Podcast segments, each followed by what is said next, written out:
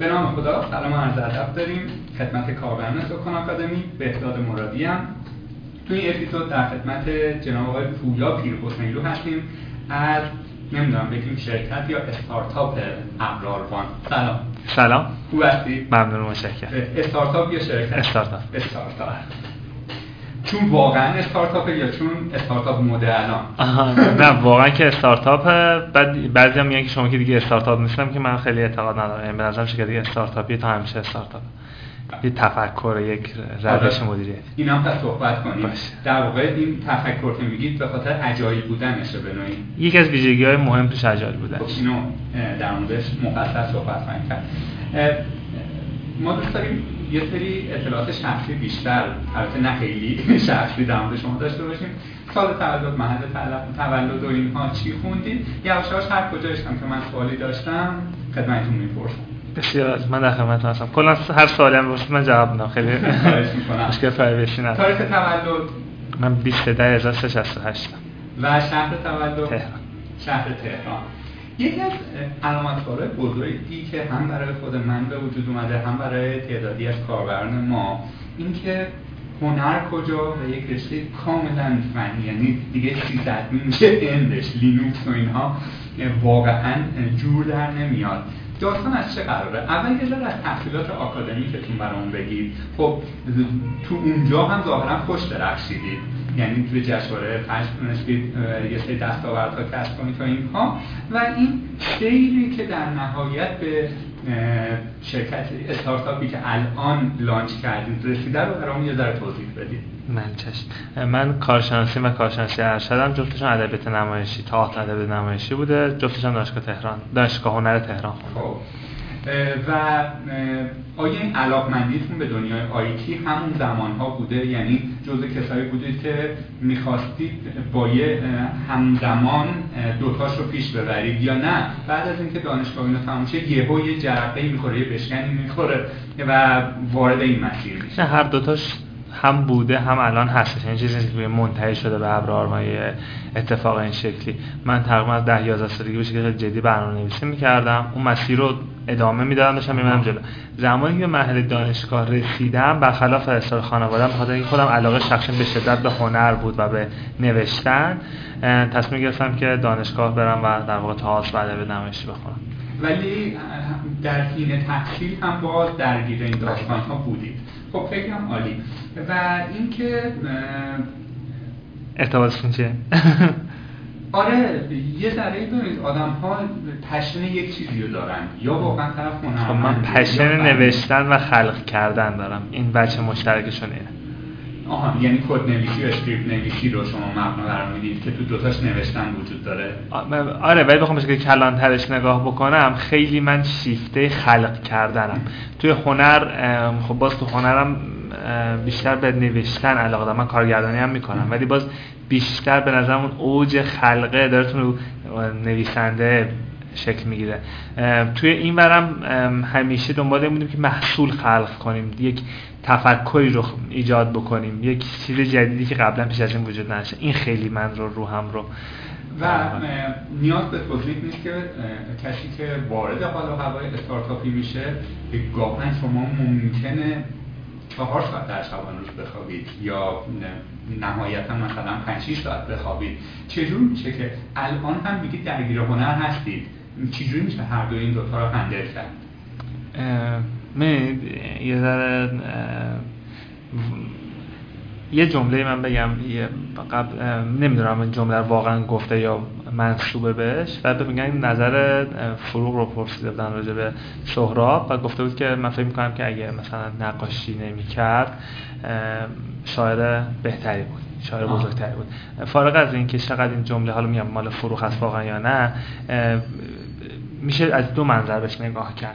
آیا واقعا و واقعا جواب نداره این سواله اینی که واقعا اگه سهراب نقاشی که شاعر بهتر بود. یا اگه شاعر شعر نمی سرود نقاش بهتری بود. و آیا چقدر شاعر بودن این به نقاش بودنش ربط داره؟ و چقدر نقاش بودنش به شاعر بودنش ربط داره؟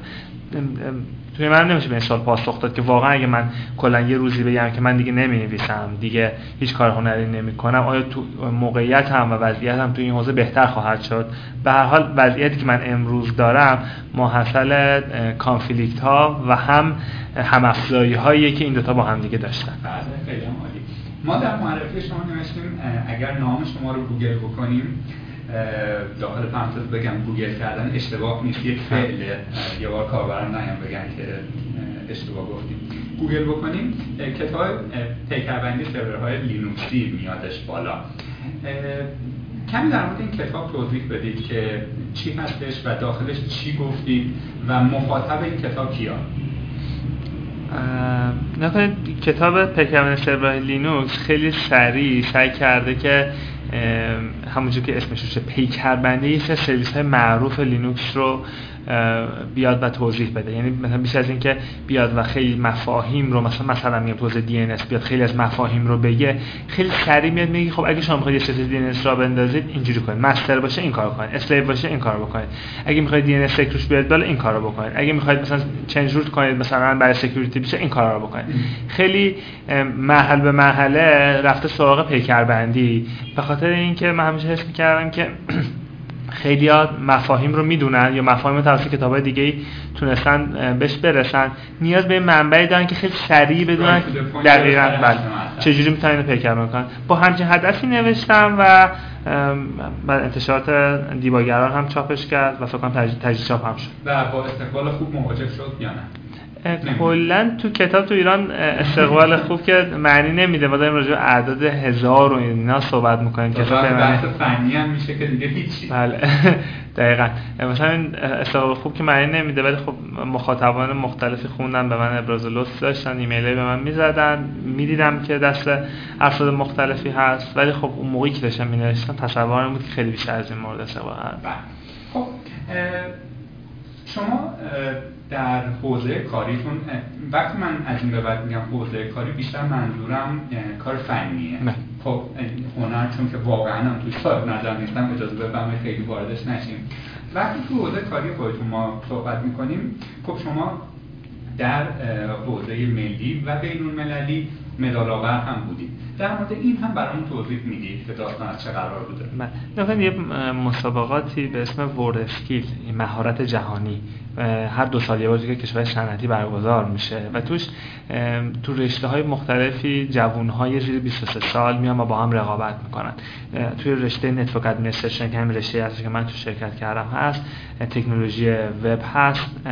در واقع software هست روباتیک هست حتی تو رشته های مثل CNC مثل عرضم خدمت شما که جوشکاری هر رشته ای که اصطلاحا بهش بشه گفت skill ه.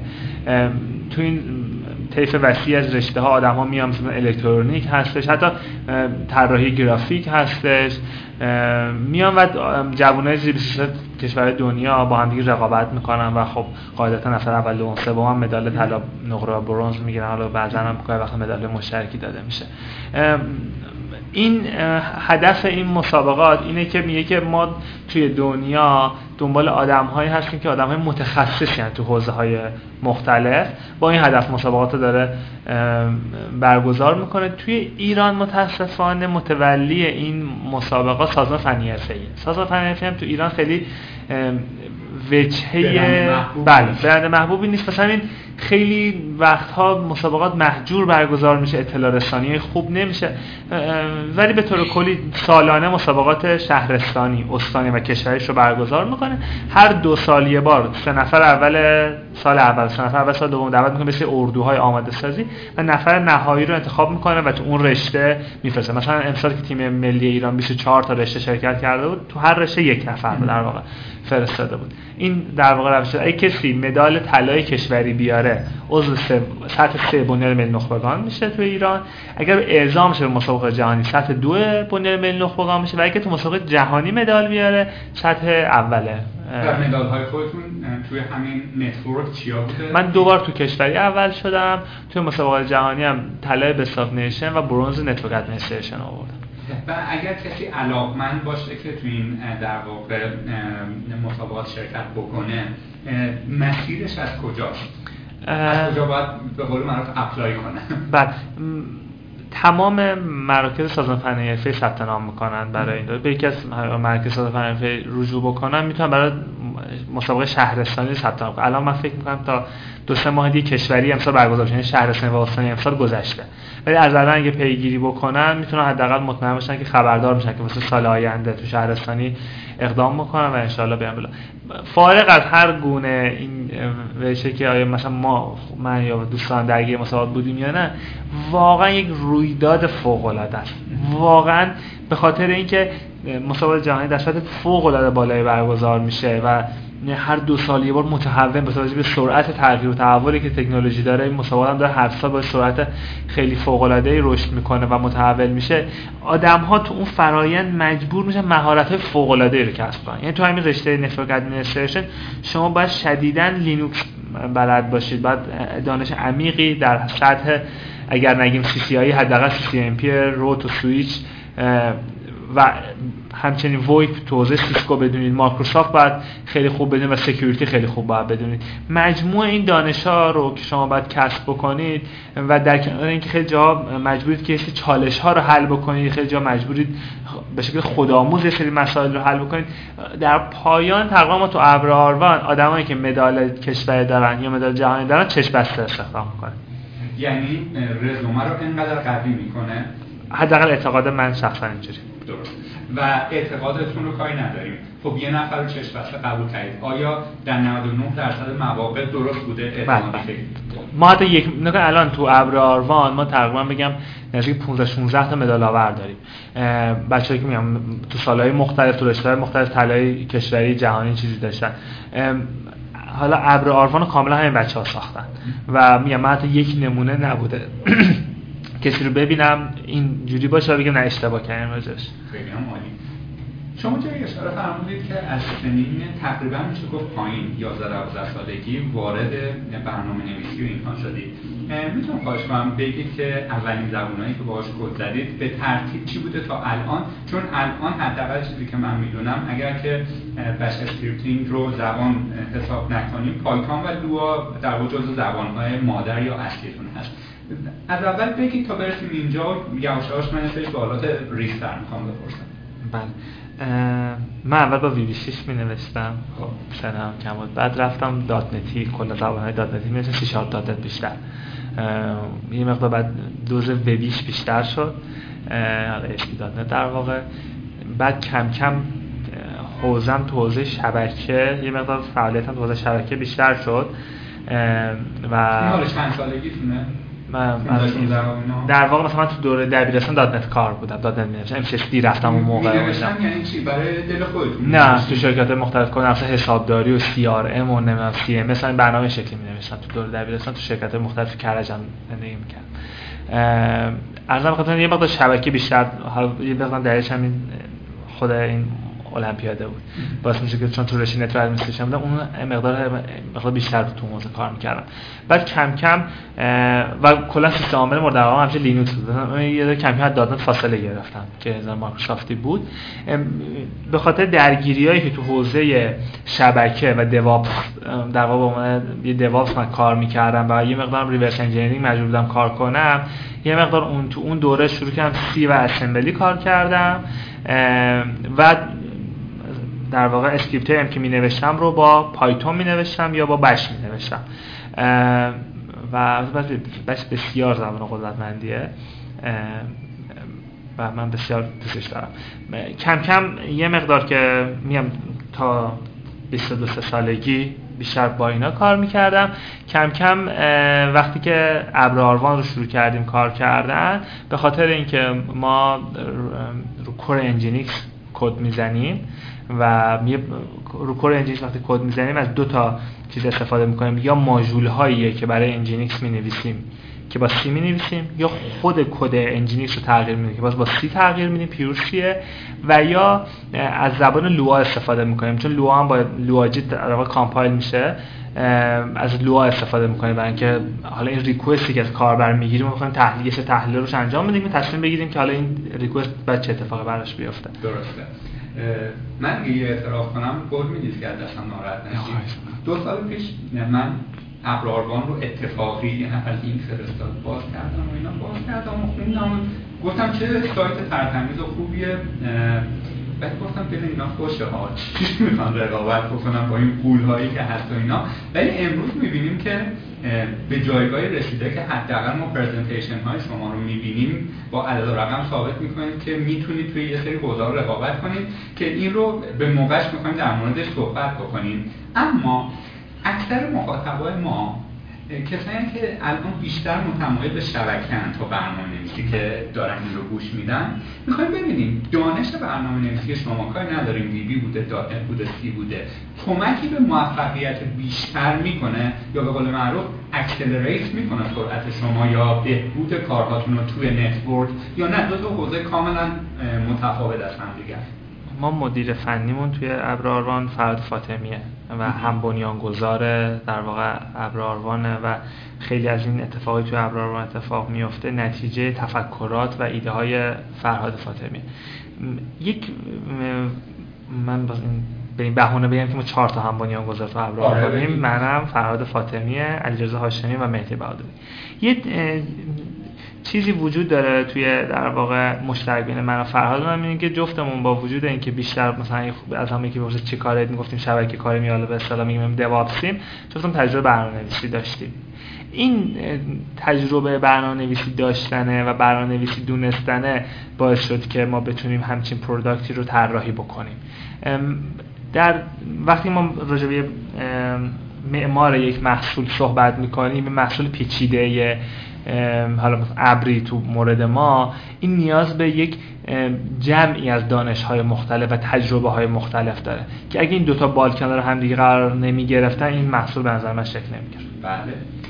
حالا که بحث برنامه نویسی باز هستش در واقع شما گفتید به خاطر روحیات اوپن سورسی که داشتید به مرور از محصولات مایکروسافتی فاصله گرفتید رو.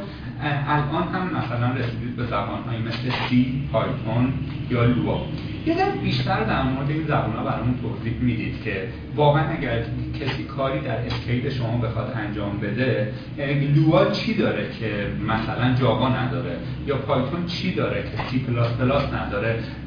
می‌خوام در واقع در مورد اون feature هایی صحبت بکنیم که منجر شده شما با این زبون ها الان کد بزنید. من البته اگر secret کسب کار نه اصلا کلا میگم کلا من چیز secret ندارم. اصلا secret میکرت نداره. می‌تونید. به جزئیات برام توضیح بدید منظورم که بله بله بله. نه یه نکته بگم. لزوما یه انتخابی که ما کردیم بهتر انتخاب نیست. خب یعنی گاهی وقتها واقعا مثلا تو لایه های برنامه سطح بالا مثلا میگن دات بهتر از جاوا. این پاسخ نداره. خب دادن به تجاوز این مزایایی داره اونم مزایایی داره. یه طیف عظیمی از آدم دارن با این کار می‌کنن طیف عظیمی دارن آدم با اون کار می‌کنن. پس قاعدتا نمیشه بهش جواب داد بگیم که پس این رو برید انجام بدید. ما هر انتخابی که تو لحظه خاصی داشتیم می‌کردیم روش رفتیم خیلی کار کردیم. یه دوره‌ای و یه تصمیمی گرفتیم اونجا انجام دادیم مثلا میگم ما سیستم عاملی که استفاده می‌کنیم Debian ه من با توجه به علاقه بسیار زیادی که خودم به OpenBSD داشتم حتی پیشفرض اون روز اول این بود که رو OpenBSD کار بکنیم. ولی نشستیم یه تحلیل ها کردیم بررسی کردیم. تصمیم گرفتیم برای این product رو Debian کار بکنیم. و زبان هم به این شکل یعنی مجموعه از تجربیات قبلی هستش فضایی که اون کاری که می‌خوای انجام بدی داره و آخرش یه ارزیابی تو می‌کنه تصمیمی می‌گیری و الزاما بهترین تصمیم ممکن نباشه. نکنید من یه موقع از در واقع بچ بگم بچ زبان بسیار سریعیه. یعنی خیلی سریع دیولپ میشه از مزا میره نه که خیلی سریع اجرا بشه. و دست یک فردی که به عنوان دیواپس کار می‌کنه به شدت باز می‌ذاره. چون میشه از ابزارهای بسیار گوناگون وسیع از ابزارها کار کمک بگیره. این وقتی که شما دارید طول سیستم عاملی برنامه های کاربردی می نویسید که یک کارهایی رو انجام بدن و یه اتوماسیون هایی رو انجام بدن و یک سامان سازوکارهای خودکاری تو سیستم عامل ایجاد کنن انتخاب بسیار خوبیه. اینجا یک گوریزی می‌زنیم به پایتون. خب پایتون رو کجا استفاده می‌کنیم؟ جاهایی که نیاز داریم که یه مقدار جزئیات بیشتری رو در واقع داشته باشیم و یا اصطلاحا اون کاری که داریم می‌کنیم به ریزکاری های بیشتری در واقع نیاز داره. اونجا تصمیم می‌گیریم که پایتون استفاده بکنیم. هسته اصلی رو معمولا از سی استفاده می‌کنه بخاطر سی بسیار سریعه. ولی این دکتر توجه سی بسیار کنده توی دیولپ خب خیلی سخت میشه با سی در واقع دیولپ کرد. واسه همین معمولا ما اون هسته هامون با سیه. مثلا یه daemon ی ما داریم که تو سرورهای مختلف اون هستش و یه تصمیم گیری های خیلی critical رو می‌کنه مثل دستورات رو می‌تونه بگیره و انجام ده اون با C در واقع تیم ما نوشته. هسته اصلی reverse proxy هم که داریم استفاده می‌کنیم Nginx ه نه ما تقریبا تمام CDN های مدرن دنیا دارن Nginx استفاده می‌کنن. خب اینجا مثلا Nginx رو با C نوشتن با pure C نوشتن. وقتی ما می‌خوایم رو Nginx develop کنیم انتخاب دیگه ای نداریم. پس مجبوریم از C استفاده کنیم. علاوه بر اینکه به نظر انتخاب خب فوق العاده صحیحه. حالا روی Nginx ما داریم با C می نویسیم یه زبان بر scripting باز زبان scripting خیلی با هم سرعت benchmark های مختلفی هستش ولی بسیار از benchmark ها میان سریعترین زبان scripting Lua ه حالا ما داریم اینجا تصمیم گیری می‌کنیم که یه query یه request کاربر میاد و ما می‌خوایم هزار تا بررسی بکنیم که آیا این با WAF مون آیا جلوشو می‌گیره آیا firewall اون جلوشو می‌گیره با قوانینی که تنظیم کرده جلوشو می‌گیریم آیا این request با به جای redirect بشه یا نه؟ آخرش هم پاسخ کاربر بدیم cache شده یا cache شده همه این کار داریم با Lua می‌کنیم. خب پس نیازش یک زبانی بسیار سریع داشته باشیم. علاوه بر اینکه Lua قابلیت داره که compile هم بشه بکنیم LuaJIT باز این خودش سریعترش می‌کنه و بازم میگم داشتیم از Nginx استفاده و Nginx به شدت سازگار با Lua. یعنی به ما اجازه میده که بتونیم با Lua develop بکنیم اینها رو همه رو خیلی هم زیاده گویی کردم. گفتم برای اینکه بگم که تو این مسیره هی این فاکتورها رو می‌ذاریم کنار هم دیگه و از جمع و فاکتور تصمیم حالا اینجا این زبان رو تو این نقطه چی باشه. و تیم توسعه شما؟ آیا هر کسی تخصصش یکی از زباناست یا نه؟ مثل آچار فرانسه همه می‌تونن هم با Python هم با C هم با Lua بسته یا هم Bash scripting بکنن دارم فکر می‌کنم الان. نه مثلا اینجوریه که مثلا یکی از بچه همون هستش که PHP خیلی خوب می نویسه و مثلا بچ می نویسه یکی بچه هم هستش که سی و پی اچ پی می نویسه یکی از بچه هم هستش که بچ و پایتون می نویسه یکی از که سی و لوا می نویسه یعنی همجور بلند بلند نگاه می‌کنم می‌بینم که معمولا دو تا زبان ها همین برنامه نویس حرفه خیلی بچ فرق مثلا مثلا میگم مثلا میگم مهدی تخصصش مثلا پی اچ پی و بش یا مثلا علیرضا تخصصش سی به علیرضا میگی لوا بنویس میگه باشه اینو با لوا می‌نویسم. میگه با لوا می‌نویسم مثلا زبان مورد علاقهش لوا نیست. وقتی نام بش میاد برای اینکه شنونده‌ها متوجه بشن چشمان شما به نوعی برق می‌زنه و توی کلماتتون چند بار گفتید. هم سریع توسعه میشه دادش هم خیلی خوب و من یه آموزش نوشتم تفاوت شل و بش چیه که ولی حالا تا کسی رو بخواه پیدا بکنه بخونه خب اینجا یا حاضر متخصصش هست می‌خوایم ازش بپرسیم که اولا چون که تفاوت این دوتا رو بگید و اون هم این که آیا خب خیلی زبان ها C like ان بله.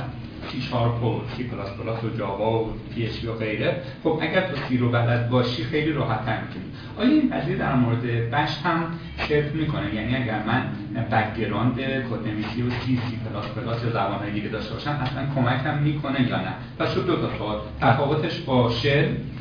shell و bash چی هستن؟ اصولا و اینکه برای ورود به این زبان background مون چی باشه کمک می‌کنه یا اصلا ربطی بله یه نکته باید shell bash بگم. نکنید شاید مثلا bash scripting یا shell scripting جفتش به کار میره شما وقتی دارید میگید shell scripting زده عامتر دارید. یعنی عامتر میشه. چون لزوما ممکنه اون script ی که شما نوشتید توسط bash اجرا نشه. ممکنه توسط مثلا sh اجرا شه یا مثلا zsh اجرا شه. اون کسی که داره این اجرا رو به عهده می‌گیره چیزای مختلفی باشه. ولی وقتی در واقع میگیم bash منظور اینه که script ی نوشتیم که دقیقا می‌خواد با bash Unix like ها اجرا بشه. خیلی هم اونقدری هم با هم فرق ندارن. نکته ای که وجود داره اینه که bash نوشتن یا حالا shell scripting در واقع به شکل عامترش خیلی بیشتر شبیه زبان scripting. زبان script تقریبا همش شبیه هم همینجوری که مثلا میگیم خانواده های C شبیه هم دیگه زبان های scripting معمولا اخلاقاشون مثل هم دیگه است دیگه. تقریبا هر کسی که یه ذرم کار کرده باشه می‌دونه مثلا وریبل ها نیاز تعریف ندارن کسب کردن ها به معنا وجود نداره. خیلی شبیه به هم دیگه در واقع عمل می‌کنن. و سوالی که در ارتباط با زبان برنامه نویسی پیش میاد خب یکی از های شما بخش امنیته توی شبکه خب امنیت نباشه تقریبا میشه گفت که کار خاصی انجام نشده. از اون طرف خب زبان برنامه نویسی هم شما بایستی استفاده بکنید. سوالی که اینجا پیش میاد اینه که آیا زبانهای برنامه نویسی مختلف این به قول خارجی ها. امنیت توشون سطوحش فرق داره یا نه؟ این developer ه که می‌تونه با یک مثلا با لوها شما می‌تونید یه کد secure بنویسید ولی با Python هم می‌تونید یک کد insecure بنویسید. یا سوال معروفی که همیشه پیش میاد آیا امنیت یه زبان مثل PHP پایینه؟ خیلی این جملات خیلی دقیق نیستن یعنی خیلی راحت نمی‌تونیم بگیم که امنیت یه زبانی پایینه. ولی یه چیزی رو من بخوام مثلا توضیح بدم. نه مثلا میگم. زبان C خب کامپایل میشه به نیتیو. خب معمولا خود خود زبان C من روی پیور سی صحبت می‌کنم. خب چون خیلی بحث متغیرها و نشانگرها و یعنی خیلی مسائل جدی هستش و خیلی چیزها رو به عهده برنامه نویس می‌ذاره. معمولا مشکلات امنیتی مثل مثلا overflow شدن memory و استفاده از exploit هایی که از این روش استفاده می‌کنن خیلی توش ممکن اتفاق بیفته. ولی خب شما اینو اگه با C sharp بنویسید کامپایلر های C sharp اینجور چیزا رو handle می‌کنن و اصلا اجازه نمیدن این مشکل بشه یا Java. یا مثلا Java. خب معمولا زبان سطح بالا خب دارن این کارو می‌کنن و زبان سطح پایین همه چیزو بیشتر به دست برنامه‌نویسشون developer شون میدن که اون بیاد این چیزا رو handle بکنه. اینجور موارد میشه پیدا کرد و گفتید که چقدر اون زبان یا در واقع اون کامپایلر داره یه سری چیزها رو handle می‌کنه. مثلا خب C plus plus خیلی از این نظرها از C تکامل امنیتی بیشتری پیدا کرده. البته باز خود C هم کامپایلرهای مختلفی داره. یعنی خیلی کامپایلرها هستن که نکات امنیتی رو میان انجام میدن. مثال معروفی داره مثلا قناری می‌ذارن نام اونجا اینجور چیزا. عرضم به خدمتتون می‌خواستم بگم که چیزای این شکلی وجود داره. ولی به طور کلی اینکه بگیم مثلا مثلا روی زبان سطح بالا بگیم که این زبان امن‌تر از این زبان خیلی واژه‌ای دقیقی نیست به کار بردنش. قناری رو مثلا متوجه یه آره یه داستان قدیمی داره. میگن که یه ارزم خدمتتون یه تونلی بوده معادن توش کار می‌کردن. بعد اینا می‌رفتن اونجا و یهو مثلا اکسیژن تمام شده آدم میمردن. بعدا گفتم یه قناری ما میریم اونجا می‌ذاریم اونجا. این قناری هر موقع آره قناری افتاد مرد می‌فهمیم که اینجا اکسیژن داره تمام میشه این معدنکارا رو بیاریم بیرون. بعدا این اومدن توضیح امنیت در واقع به کار بردنش. گفتن که این در واقع memory رو که شما می‌تونید پرش کنید و در واقع روش هر چی دلتون می‌خواد بنویسید توی stack. اومدن گفتن که خب یه قناری می‌ذاریم اونجا اگه این داش override می‌شد این قناری اگه مرد بعد می‌فهمیم که داره مثلا exploit میشه و بحث این شکلی. بعضی کامپایلر این کارو می‌کنن نشانه می‌ذارن که بعد اونها return کنن مثلا قراردادی مرده پس exploit شد خب ما برای اینکه جنبندی از گپی که در مورد برنامه نویسی زدیم داشته باشیم خب ماهیت کسب و کار ما آموزش برنامه نویسی و ترویجش هست.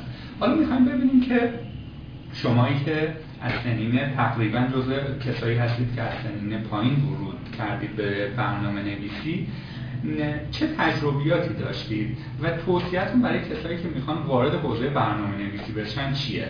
از روش یادگیری ای کار تحقیقاتی هم بکنید هیچ اشکال نداره. اسم کتابی آموزشگاهی هر جایی می‌خواید ببرید ببرید. از متدولوژی که استفاده کردید سلف باشه یا نباشه انتخاب زبان برنامه نویسی به اینکه پروژه محور باشه یا نباشه کارآموزی بریم بکنیم یا نکنیم یک پکیجی از این سوالات رو در ارتباط با ورود به دنیا برنامه نویسی برامون جمع جور کنید تو بریم. خیلی سخته من راجع صحبت کنم. من کارشناس آموزش نیستم. خب بعد راجع این صحبت کردن خیلی کار سختی یعنی آدم نیاز داره که واقعا یه ذره تو آموزش آزمون خطای بیشتری کرده باشه تحقیق کرده باشه. من حرف بعد یه چیزی هست مثلا من الان برمیگردم به گذشته مثلا من الان دیگه 28 سالم نه 30 سالم میشه اینا مثلا من می‌خوام راجع 15 16 سال تو ذهنم مرور کنم. تو این فراز و فرودایی که داشتم میگم چیا خوب بوده چیا خوب نبوده. فقط مثلا مثل آره. توصیه کلی بکنم این خیلی مثلا در کسی دعوا نمی‌کنه من ببخشید که نمی‌تونم توصیه کاربردی بهتون بکنم. ولی به طور کلی همه تقریبا می‌دونن که شما با کتاب برنامه‌نویسی خوندن برنامه‌نویسی نمیشید. و برنامه‌نویسی بکنید که برنامه‌نویس بشید. و قاعدتا این در واقع باز یه چیز دیگه یه حلقه باطلیه. شما تا برنامه‌نویسی نکنید برنامه‌نویس نمیشید. جای استخدامتون نمی‌کنه به عنوان برنامه‌نویس برنامه‌نویس نباشید. خب باید واقعا با تلاش خیلی زیاد آدم کد بزنید. برنامه کوچیک بنویسید برنامه کاربردی بنویسید. سعی کنید یه چیزی که من خیلی تو ایران کمه و بده اونم اینه که مشارکت در توسعه برنامه های اوپن سورس وجود نداره. من الان حتی آدمای بسیار حرفه‌ای می‌خوایم تو ابراهان جذب کنیم سوال ازشون می‌پرسم میگم که تو هیچ کدوم از پروژه اوپن سورس تو دنیا وجود دارن؟ آیا شما مشارکتی می‌کنید تو توسعهشون تو توسعهشون. این خیلی ملاک خوبیه. نگاه شما وقتی توسعه توی همین چیزی مشارکت می‌کنید اولا بدون اینکه کسی پول بگیرید و کارمند جایی باشید دارید توی پروژه بسیار بزرگ مشارکت می‌کنید.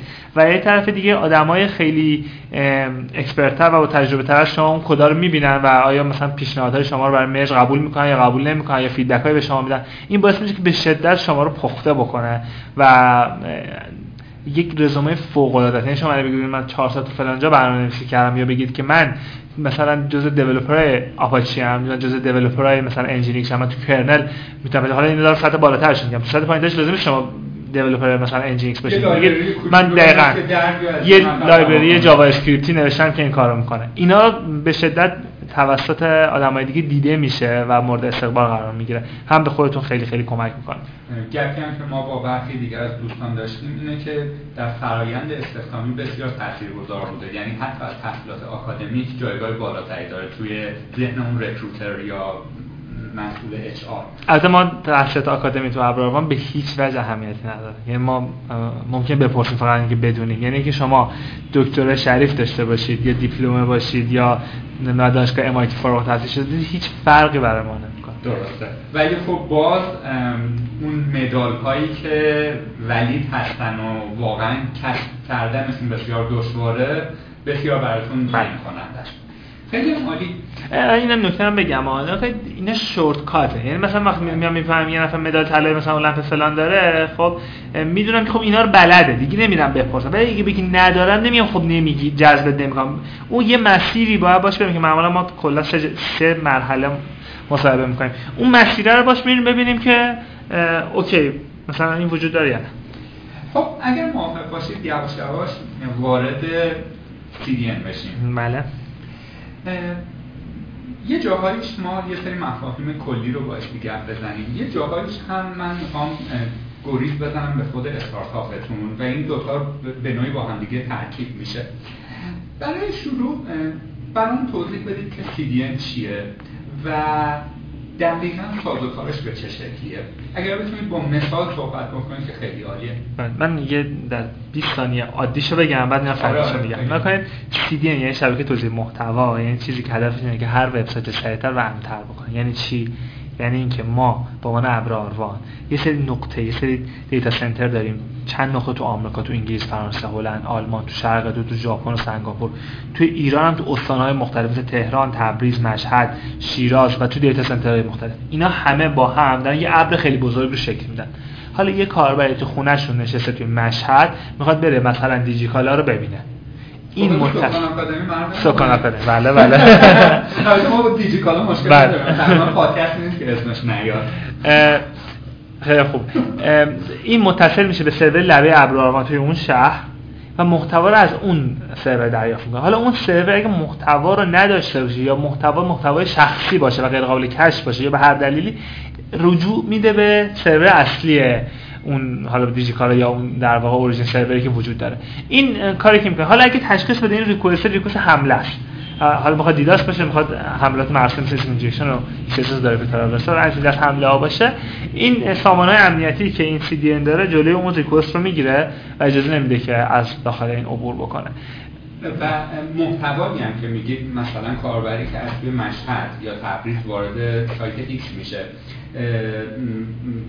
در از طریق CDN در اختیار گذاشته میشه محتوای استاتیک به نوعی نه چیزی که dynamic این ترکیب میشه دیگه. یعنی مثلا یه صفحه ای رو می‌خواد ببینه خب. تو این صفحه یه مقداری عکس وجود داره یه ویدیو وجود داره مثل CSS و JavaScript و اینا وجود داره. خب اینا قابل cache شدن. تو سرور cache شده همون موقع بهش جواب داده میشه. حالا مثلا سبد خریدش هم اونجا می‌خواد بیاره. این reverse proxy میشه تو origin server از اونجا می‌گیره و عینا به کاربر نشون داده میشه. بخاطر همین اون صفحه‌ای که کاربر داره می‌بینه بعضا یا کاملا استاتیکه یا کاملا داینامیک یا ترکیبی از محتوای استاتیک داینامیک دیگه. بر اساس این ممکنه از یک درصد تا 100 درصدش رو چه به لبه پاسخ بده یا بره در واقع از سر اصلی میگید که اگر که غیر قابل کش بود ریدایرکت میشه به اون سرور اصلی خب این باشه در کشی از ثانیه بله بله بله بله. و این قشنگ بشینه به تن من میشه این ثانیه هر رو بگید چقدره نه کنید ما مثلا اعداد مختلفی داریم یعنی اینجوری نیستش که بخوام بگیم که همیشه اینجوری بس که اون سرور اصلی کجاست اون چقدر تی تی اف بی داره یعنی چند اولین بایت رو چند ثانیه طول می‌کشه تا در واقع برگردونه به ما. ارزم به خدمت شما که چقدر فاصله این سرور با اون سرور یعنی در سرور لبه با سرور اصلی اوج سرور چقدر زیاده؟ اینا من اج سرور. اج سرور. در واقع اینا مجموع اینا در واقع اینها رو بررسی جمع بندی کنه ولی مثلا میگم شما می‌تونید پیدا میگم مثلا مثلا میگم یه ریکوستی که 50 میلی ثانیه طول می‌کشه یا مثلا ریکوستی که 500 میلی ثانیه طول می‌کشه اینا چیزی یعنی زیر یک ثانیه.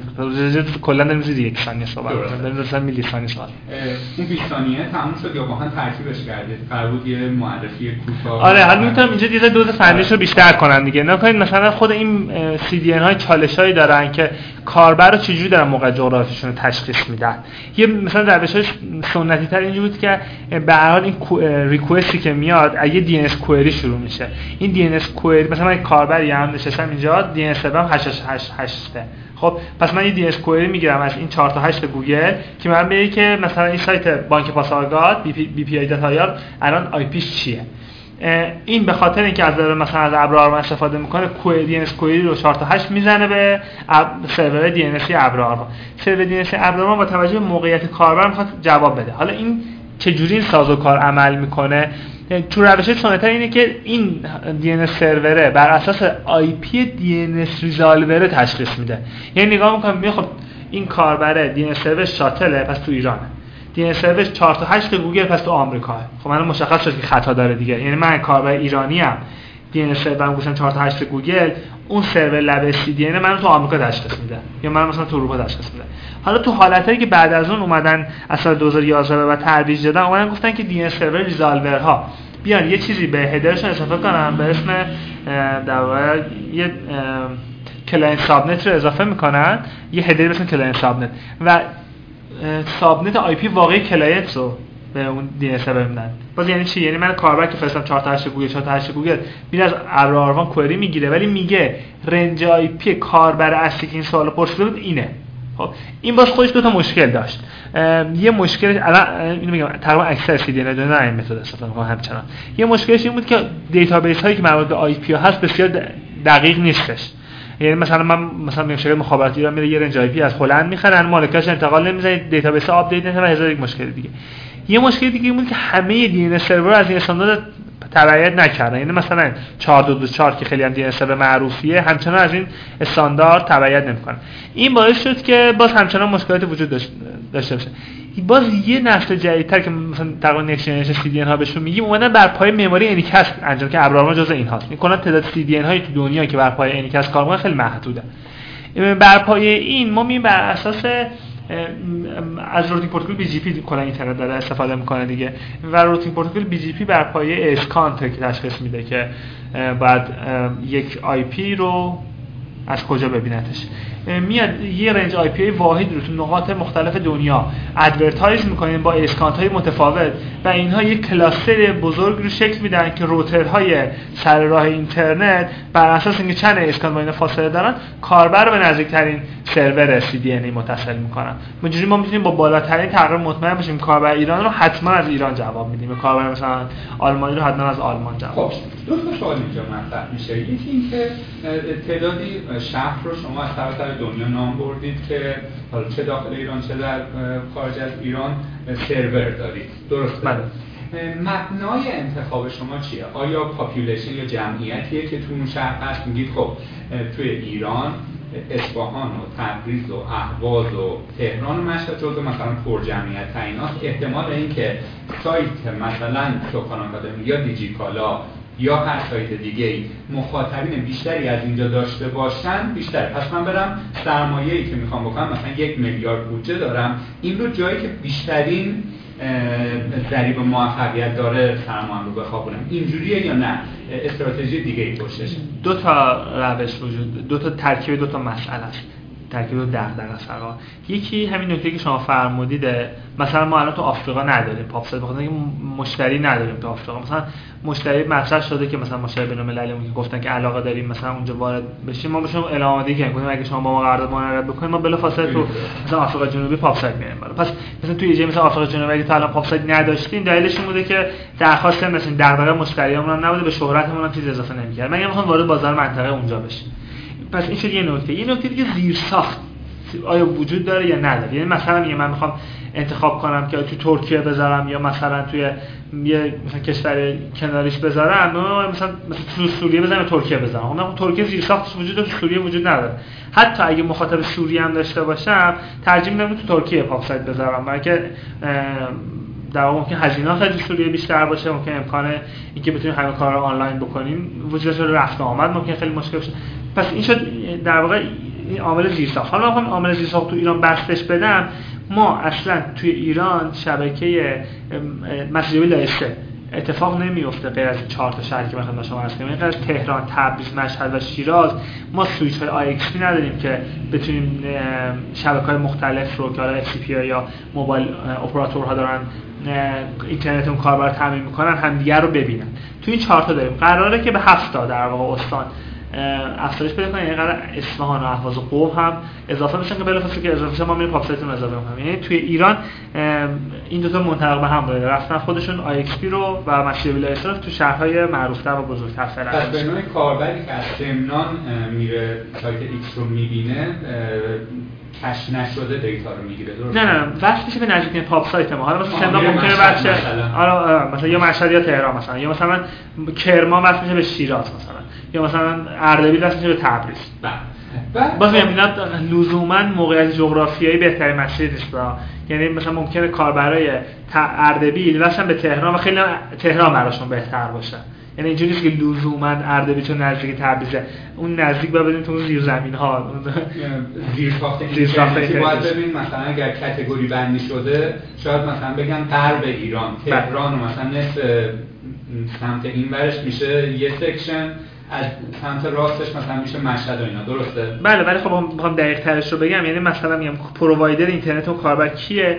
اون پرووایدر اینترنت تا کجا لای دو می‌بره؟ لای که شروع می‌کنه پیرینگاش کجاست؟ با کیا پیرده؟ مجموع اینها باعث میشه که تصمیم گیری بشه که این کاربر بازم میگم در راجع کسی از ثانیه داریم صحبت می‌کنیم دیگه. این کاربر به کجا متصل و سوال دوم من این بودش که اگر من الان VPN می‌زنم و وارد یک سایتی که داره از استفاده می‌کنه بشم VPN من آلمانه. بس میشه به سرور آلمان. کل معادلات شما میریزه به هم تو مواقع این شکلی یا نه؟ شما VPN یا بس میشم به سرور آلمان بس میشه به آلمان. بس میشه به آلمان. و در واقع بهترین حالت هم همینه. چون آقا شما اگه بخواید واسه به سرور ایران باز کل ترافیک از ایران بره آلمان از آلمان بیاد به شما شما دوباره ریکوست بفرستید بره آلمان از آلمان. ولی وقتی که از آلمان می‌بینید برای شما بهترین حالت دیگه. درسته. و سوال بعدی این که الان اگر بخوایم که مشتریان شما رو کاربرانتون رو تقسیم بکنیم به مشتریان داخلی و بین المللی درصد اینا چه شکله؟ ما تعداد محدودی مشتری بین المللی داریم. مشتری بین‌المللی هم که فعلا داری مشتریانی هستند که وارد بازار منطقه می‌خواستن بشن. یعنی برای سرویس منطقهشون از ما سرویس گرفتن. خب جزئیاتش خیلی نمی‌خوام. فقط می‌خواستم به اینجا برسم که سرمایه گذاری که شما کردید روی سرورهای شهرهای دیگه خب اگر بعید می‌دونم اونقدر مگر اکثر مشتریان شما ایرانی نیستن؟ مگر اینها ویزیتور از سراسر دنیا دارن؟ چند تا دلیل داره. یکی دلیلش اینه که مثلا bot های اینترنتی مثل مثلا search engine ها مثل تمام bot های ارزیابی اینها در واقع از کشور خارجی دارن بررسی می‌کنن. این یه دلیله که برای مشتری ما مهمه که خارج کشور خوب دیده بشن. و سئوشون در واقع مشکل نشه و انواع اینجور چیزا. یه دلیل دیگه این بود که بعضی از مشتری ما واقعا حساسن تو این حوزه. مثلا 90 که از مشتریان ما تعداد کاربر خارجی خیلی کمه خیلی حساسه. اینکه مثلا ایرانی خارج از کشور بتونن با کیفیت ویدیو آر ببینن یا مشکل نداشته باشن. یا مثلا ما پخش بین‌المللی العالم رو داریم یا در واقع سخنرانی روحانی رو پخش زنده می‌کنیم صدا سیما رو همچنین آیو داریم پخش بین‌المللی انجام میدیم. اینا براشون مهمه که تو همه جای دنیا خوب دیده بشن. یه دلیل دیگه هم اینه که به هر حال network باید گسترده باشه تا ما بتونیم جلوی attack مثلا attack DDoS رو بگیریم. اگه ما بخوایم network محدود کنیم به ایران دستمون بسته است و نمی‌تونیم در واقع بتونیم خیلی از حملات سایبری جلوشون بگیریم سوال بعدی که وقتی که شما میگید توی شیراز یا مشهد در واقع pop site می‌ذارید آیا میرید جایی که data center هست ازشون اجاره می‌کنید یا خودتون زیرساخت رو فراهم می‌کنید؟ به روی شعبه می‌زنید. بله. نگاه هیچ چیزی تو دنیا خودش نمیره data center بخره یا بزنه. چون اصلا یه business دیگه ایه. به این معنی. ولی خب ما به هر حال جز شرکت های گروه فناپ هستیم و قاعدتا فناپ تلکام partner استراتژیک ما هستش.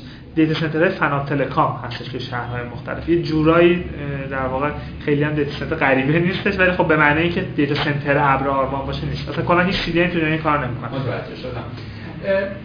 جایی به امنیت اشاره کردید دیداس رو گفتید حالا اینها رو یواش یواش می‌خوایم بشکافیم ولی یکی از ادعاهایی که حالا کلاود فلر یا ابراروان می‌کنه یا بقیه سی که امنیت شما رو من می‌برم بالاتر. این رو می‌تونم خواهش کنم برامون توضیح بدید که چه اتفاقی میفته که وقتی که من میام از این سرویس استفاده می‌کنم امنیتم بیشتر میشه. یا اگر دیداس بشم این آیا دیستریبیوت میشه پخش میشه بین در واقع سرورهای مختلف؟ از اون طرف هم میگید که خب ما اگر سر دنیا داشته باشیم سرور هندل کردن دیداس خیلی راحت تره برامون. اینو برامون توضیح می‌دید. چند و چونش چه شکلیه؟ بله خیلی واژه دقیق شما به کار بردید. گفتید که میگن که امنیتتون رو ارتقا میدیم ولی امنیت واژه‌ای که به معنی نمیشه توش در واقع افعال مطلقه به کار برد. میشه ارتقا بله میشه ارتقاش کرد. نکته که وجود داره اینه که هر چیز یعنی یه ظرفیتی برای جلوگیری از حملات دیداس داره که معمولا ظرفیت انقدر می‌برن بالا که بگیم که از قوی ترین حملات دیداس هم ظرفیت بالاتره و دیگه قطعا دچار اختلال و مشکلی نخواهیم شد. چند تا نکته وجود داره. اول وقتی یه سرویسی درست تنظیم شده وارد CDN شده باشه توسط هیچ کسی موقعیت اون اصلی یا آی پی های اصلی اون سرور قابل شناسایی نیستن در واقع مثلا چون پنهان شدن پشت این ابره پس هیچ حمله مستقیمی به اون سرور یا به اون وبسایت نمی‌تونه انجام بشه. مگر داخل CDN عبور کنه. CDN ها در واقع فقط پروتکل HTTP و HTTP سخت عبور میدن. پس عملا هر نوع حمله تو لایه های مختلفه که انجام بشه نهایتا می‌تونه به اون CDN آسیب برسونه نه به اون سرور چون فقط پروتکل HTTP و HTTPS بر اون چیزی که خود مشتری خواسته ریورس پروکسی میشه و یا در واقع پاسخ داده میشه و ارجاع داده میشه به سرور به قول شما یه فایروال میشید این بله بله. که فقط داریم یه پروتکل خاص رو عبور میدیم. حالا این باز تو این لول بخش وقت میاد که باز این جلو حمله هایی که ممکن پروتکل HTTP و HTTP اسپشیال می‌خواد جلوشو بگیره که باز همه اینا یه سیگنیچر خیلی قوی وجود داره یه ترجمات خیلی مفصلی وجود داره که کاربر می‌تونه اینها رو انجام بده و به که من حالا مثلا نام برم مثلا اینجکشن ایکس اس دادر فای و اینجور حملات رو دارن جلوش رو می‌گیره این در واقع وفه این وف و نمی‌ذاره رد حالا وارد محل آخر میشیم و اون که حالا داره یه دیداسی اتفاق میفته نکنید باتلنک نهایی برای دیداس دیداس دو تا دو جور باید بهش نگاه کرد. یکی اینه که شما چجوری با چه مکانیزمی تحلیل می‌کنید که این اتک است یا اتک نیست؟ این اصلا یه بحثه که ما تشخیص بدیم این attack یا attack نیست. این اصلا کلا چقدر ظرفیت پهنای باند می‌تونید تحمل کنید شما مثلا Arbor Network معروف ترین و قوی ترین تجهیزات مقابل محمد DDoS هستش هم تهیه کنی. n میلیارد هم پول بدی بیای بذاریش تو data center تهران. وقتی پهنای باند data center مثلا یکیه اگه attack 10 گیگی روش انجام بشه اصلا این Arbor Network کاری نمی‌تونه بکنه. overflow میشه پهنای باندی که شما دارید هیچ کلا down میشه اون data center که شما دارید ما داریم راجع به این صحبت می‌کنیم که چقدر ظرفیت داشته این که من میگم ما توزیع شدگیمون بهمون کمک می‌کنه از دو منظر کمک می‌کنه. یکی اینکه توزیع شدگی مجموعه تحمل پهنای باندمون رو می‌بره بالا. یه جای دیگه ای که مثلا من میگم totally من میگم یک terabit per second تحمل حملات رو داشته باشم. از یه دفعه دیگه تو location های مختلف جداگونه جلوی حمله ها رو می‌گیرم. یعنی مثلا اگه یه نفر داره دیداس می‌کنه داس که نیستش مثلا توضیح شده مثلا چند هزار با تو برزیل داره تو چین داره تو روسیه داره. خب من هر کدوم از اینا رو جدا شده تو اون زون مخصوص به خودش می‌تونم تحلیل کنم. همه اینا جمع نمیشه تو یه نقطه و تحلیلش آسان‌تر میشه و مقابله باش به تپ ساده‌تر میشه. جایی اشاره فرمودید که این که من تشخیص بدم آیا این مثلا حمله که شده باتن یا یوزر واقعی هم؟ خب خودش داستانیه. فرض کنیم یه مثال حی زنده بزنیم بازی پرسپولیس و استقلاله. و نتیجهش توی ورزش سه نمایش داده میشه. فرض کنیم که تلویزیون قطع بوده خیلی هم می‌خوان بعدا برن اونجا ببیننش یا نتیجه رو ببینن. خب یه حجم زیاد یوزر یهو وارد اون سایت میشه. اینو میشه برام توضیح بدید که همین چه شکلی تشخیص می‌دید که چجوری ولیدن اینا یا این ولیدن؟ بله. ارزم به خدمت شما نه کنید چند تا چیز وجود داره. یکی که خیلی از اتکای خیلی قوی به همون شبکه اتفاق میفته خب یعنی تو لایه مثلا 3 و 4 داره این حمله انجام میشه. خب اینا یه ذره ساده جواب داره. مثلا میگم مثلا سینفلات می‌زنن. سینفلات اصلا به اون سطح نمی‌رسن شما سین می‌کنن بدون که قبل از اینکه در واقع استیشن استلبش بشه یه سین دیگه میفرستن. اینا تکنیک های مختلفی وجود داره. بعضی من اینا تشخیص مثلا میگم ما می‌تونیم سینا رو تو جدول میانی تا استابلیش نشده به کرنل ها انتقال ندیم. این مثلا تحمل اتاک سیمفونات ان برابر می‌کنه. این روش های مختلف وجود مثلا ان تی پی امپلیفیکیشن هر کدوم اینا ما راجعش بشیم صحبت بکنیم. اما اون نکته که شما مثلا فرمودید معمولا اتاک معمولا لایه هفته که باز اینم خوش تکنیک های با دیتکشن متفاوتی وجود داره. روش هایی وجود داره که باز با سختگیری به سطح سختگیری مختلف وقتی تشخیص بدیم که این request bot بوده یا نبوده. مثلا میگم ما اگه یه request به دستمون برسه خب و توی شرایطی باشه که می‌بینیم request به شکل غیر عادی رفته بالا. و تشخیص از اون در response ی که میدیم به جای اینکه 200 OK بدیم یعنی request رو جواب بدیم و جواب یه redirect میدیم. و تو redirect یه ست یه کوکی درخواست می‌کنیم کار ست کنه. کاربر بدونی که بفهمه مرورگرش همه این کار رو انجام میده و خودکار اون cookie set میشه و request بعدی با اون کوکی میفرسته و صفحه وا میشه. اصلا کاربر نمی‌فهمه اصلا hidden برای کاربر. ولی کافیه که این یه bot باشه. مثلا این bot های Mirai ی که رو دوربین مدار بسته و شبکه آی بود نمی‌تونست تشخیص بده. و فقط request میفرستن خب خب این همینجا تونستیم این bot رو و این رو تشخیص بدیم. حالا از این حالت بگیریم تا دیگه لول های پیشرفته تر که در بدترین حالتش توی یک شرایط خاص توی یک time محدود برای وبسایت خاص ممکنه به کاربر captcha نشون بده. باز این دیگه بدترین حالت ممکنه. وقتی که بحث این این بحث پیش میاد سیستم شما باید یک چیزی رو learn کنه یا یاد بگیره. خب؟ آیا میشه گفت که دیر یا زود یا همین الان هم ممکنه اتفاق افتاده باشه که machine learning وارد این قضیه بشه و کمک بکنه که شما راحتتر تحلیل کنید و یاد بگیرید که چی باته چی بات نیست؟ بله قطعا اینطوریه. ما الان نزدیک به دو میلیارد ریکوست روزانه داریم که عدد بسیار بالاییه. این دو میلیارد ریکوست روزانه تحلیل هایی که میشه با ماشین روشن داد داده های بسیار جالبی میشه کشف کرد. ولی ما تا به امروز از ماشین لرنینگ برای جلوگیری هم دیدا خلای هفتم استفاده نکردیم. دلیلش هم این بوده که خیلی درگیری دیگه ای داشتیم و نتونستیم روش بزنیم. یعنی با الگوریتم ساده حلش کردیم. یعنی گفتیم اگه تعداد ریکوست اینجوری بشه اگه این پترن های ساده بوده. بعد ماشین لرنینگ صحبت می‌کنیم داریم راجع به پترن بسیار پیچیده صحبت می‌کنیم دیگه. ما از استفاده نکردیم ولی این جای کار به شدت وجود داره. من با شما موافقم.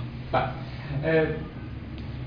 چی بود می‌گفت که حالا بذارید برای اینکه حرف نامربوط نزده باشم اسمشون هم که عصر حاضر ما data حرف اول آخر رو بله. خواهد زد و با فروش data یا با جمعآوری data یا ترتمیز کردن data و اون گروه مخاطبی که به اون data نیاز داره ما می‌تونیم کسب درآمد بکنیم. همین که مثلا الان فروشگاه دیجیکالا بدونه که ملت دنبال چی هم چه هشتگی توی مثلا محصولات چیزه می‌تونه هم رو بیاره انحصاری کنه فروش شگفت انگیزم بزن و سهم بازار رو همه رو به خودش اختصاص بده. آیا میشه گفت که CDN ها هم از دیتاهای امنیتی می‌تونن جدای اون بحث درآمدزاییشون کسب درآمد بکنن؟ بله مثلا شما ریپورت بدید به دولت که آقا الان توی این حوزه مملکت ما داره اتک انقدر می‌خوره. و انقدر داره بها میدن. سرورها انقدر دارن دان میشن و اینها. اینجوری هم میشه بهش نگاه کرد. دولت ها که معمولا تو حداقل تو کشورهای در حال توسعه معمولا 20 سال دیرتر متوجه میشن که چه چیزی می‌تونن استفاده بکنن. ولی فارغ از این بحث این پتانسیل برای وجود داره. توسط هر سامانه ای که تعداد زیادی درخواست ازش داره عبور می‌کنه اطلاعات وجود ما بعضا اطلاعات رو حالا اطلاعات جذابی که بر مردم عادی ممکن جذاب بشه. منتشر می‌کنیم مثلا ما تو ماهنامه پیوست چند وقت پیش گزارشی داده بودیم و بحث ورود تلگرام ایران رو کارشناسی کرده بودیم. توی این در واقع یکی از چیزایی که خیلی بهش اشاره کرده میگه خب همین الان سهم بازار تاریخ ایران چه جوریه چه ایرانسل سهم داره چه همراه اول سهم داره سبانه چه سهم داره چاته چه سهم داره و سهمش تو کشور چجوری داره توضیح میشه؟ می‌دونید خب این دیتا کمک می‌کنه شما تصمیم گیری درست بکنید. فارغ از هر گونه بود اقتصادیش اصلا من میگم تو حوزه امنیتی هم همین جوریه. ما مثلا بعضا گزارش‌های منتشر می‌کنیم رفتارهایی رو تحلیل می‌کنیم که این اتفاقها بر اساس این رویدادها واکنش شما تونستیم در واقع توی این دیتا ها در واقع ببین. این پتانسیلی بسیار وجود داره ولی خب طبق ما طبق چارچوب عمل می‌کنیم. به ما با تمام مشتریانمون NDA مشتری سازمانیمون در واقع NDA امضا می‌کنیم و با حفظ محرمانگی اطلاعات اونها اقداماتی می‌کنیم که تا الان هیچ اقدام تجاری صورت نگرفت خیلی هم عالی. جایی تو بحثتون اشاره کردید که پخش زنده هم جزو یکی از در واقع محصولات شما هستش. اون زمانی که ما بچه بودیم یه ویدیویی باید تا ده دانلود می‌شد که بتونستیم مثلا آنلاین ببینیمش ولی خب الان اصطلاحی تفهمان استریم آمده. من می‌خوام این رو هم یه ذره برامون توضیح بدید. خب فرض بفرمایید آقای روحانی داره سخنرانی می‌کنه و خیلی هم می‌خوان زنده این رو ببیننش. ریکوست عجیب غریبیه. به سمت اون سرورا میره. چجوری این هندل میشه و چجوری در لحظه یا اینی که مثلا ادعا می‌کنید آقا من با توجه به کیفیت خط اینترنت کیفیت ویدیو رو کم زیاد می‌کنم که تو بهترین تجربه کاربری رو داشته باشی. این رو هم برامون می‌تونید توضیح بدید که به چه شکلی اتفاق میفته حالا من یه توصیه پدرانه به شنوندگان می‌کنم. کلا چیز سخت دنیا وجود نداره. خب ما گاهی وقتا مسائل بیرون که نگاه می‌کنیم پیچیده به نظرم می‌رسه. فقط بهشون فاصله هم که کمتر می‌کنیم بهشون نزدیک میشیم می‌بینیم نه اجزای مختلفی دارن خوب کنار هم کار می‌کنن. خب این سناریو که شما فهمیدید خیلی سناریو پیچیده ایه ولی الان من یه مقدار اجزاش به شما توضیح می‌دید که هیچ کس هیچ کار خیلی عجیب غریبی نمی‌کنه. ولی یه سری اجزا کنار هم دارن خیلی خوب کار می‌کنن. من فقط خب. یه پیام بازرگانی وسط تا برم پیرو حرف شما گاهن مثلا نرم افزار که ما دیولپ می‌کنیم خب یه سری بدهی های فنی به قول معروف هست یا تکنیکال دت که اینا رو می‌نویسیم که بعدا سر فرصت چیز کنیم. از ظاهر باگه آدم میترسه که بره. هی میگه ایشالله از شنبه دیگه ایشالله از ما و اون شنبه کذایی که به وجود میاد باور کنید می‌بینید که در یک خط اضافه کردن اون مشکل حل میشه و دقیقا همون چیزی که می‌فهمید از بیرون خیلی گنده است یه چیزا. ولی به قول امام علی اگر اشتباه نکنم هر چی میترسی بپر توش. و یه ذره اول مثلا قرقل می‌کنی مثلا داری خفه میشی ولی بعدا دست و پا می‌زنی میای روی آب و مشکل حل میشه. من به شدت شما موافقم. فقط این نکته هم اضافه کنم که نکنید مخصوصا برای بچه های جوانتر که می‌خوام برن سمت تولید محصولات پیچیده و یا سخت. واقعا اینجوری نیست. فکر نکنید که کار سختیه. خب نیاز به تلاش داره نیاز به استمرار در تلاش داره نیاز به تیم خوب داره نیاز به تمام هوش داره نیاز به همه اینا وجود داره نیاز به خلاقیت وجود داره ولی اینا همه چیز ساده ای که شما کنار هم میذارشون و با آخر به اون نقطه می‌رسید. من الان اگه به محسونش که میگن که مثلا این مثلا چجوری میگم خب این می‌تونیم اینجا یعنی فقط سعی کنید تو ذهنتون بشکنیدش بگید این اجزاست حالا بریم سراغ بحث اصلیمون خواهش می‌کنم. کار خوب کردید. مثلا پخش زنده یه قسمتی هستش که این دوربینای مختلف دارن فیلم برداری می‌کنن. خب که این به ما هیچ ربطی نداره خب یعنی تو سازمان ملل بله داره پنج دوربین داره مثلا ذخیره می‌کنه. اینو میده توی میز تدوین خب. باز این میز تدوین به کمک یه سری دستگاههایی این رو از دیجیتال از آنالوگ به دیجیتال تبدیلش می‌کنه و رو IP stream می‌کنه با پروتکلی. نکته اینجا چیه؟ نکته اینه که این چیزی که الان داره اینجا stream میشه ظرفیت مثلا 10 تا دونه کاربر رو هم یه اینترنت محدودی داره این و داره با یه اینترنتی فقط به یه آدرسی ارسال می‌کنه اینجا. خب پس اینجا قابل مشاهده برای آدم ها نیست این ارسال میشه به یک یا ان تا سرور تو نقطه های مختلف که وظیفه encode کردن رو دارن. این از اینجا که این میفرسته بیرون دیگه به ابراروان وارد میشه. اینجا cluster ی از سرورهای ما وجود داره که این رو دارن به کیفیت های مختلف screen size های مختلف یعنی video bitrate و audio bitrate و screen size های مختلف تبدیل می‌کنن. مجموع اینها تحت پروتکل های معروفی که این استانداردش ما تدوین نکنیم مثلا بین‌المللی مثل HLS مثل MPEG در واقع تبدیل میشه و این ارسال میشه به سرورهای لبه سی دی که این تعدادش خیلی دیگه بیشتر اگه مثلا 4 تا این بعد 40 تا. خب این کاربر عادی متصل میشه به اون سرور لبه و می‌خواد مثلا اون رویداد رو ببینه. از اینجا دیگه وظیفه ما فقط بر اساس اون فرمتی که اون استاندارد مشخص می‌کرد داده رو آماده کردیم.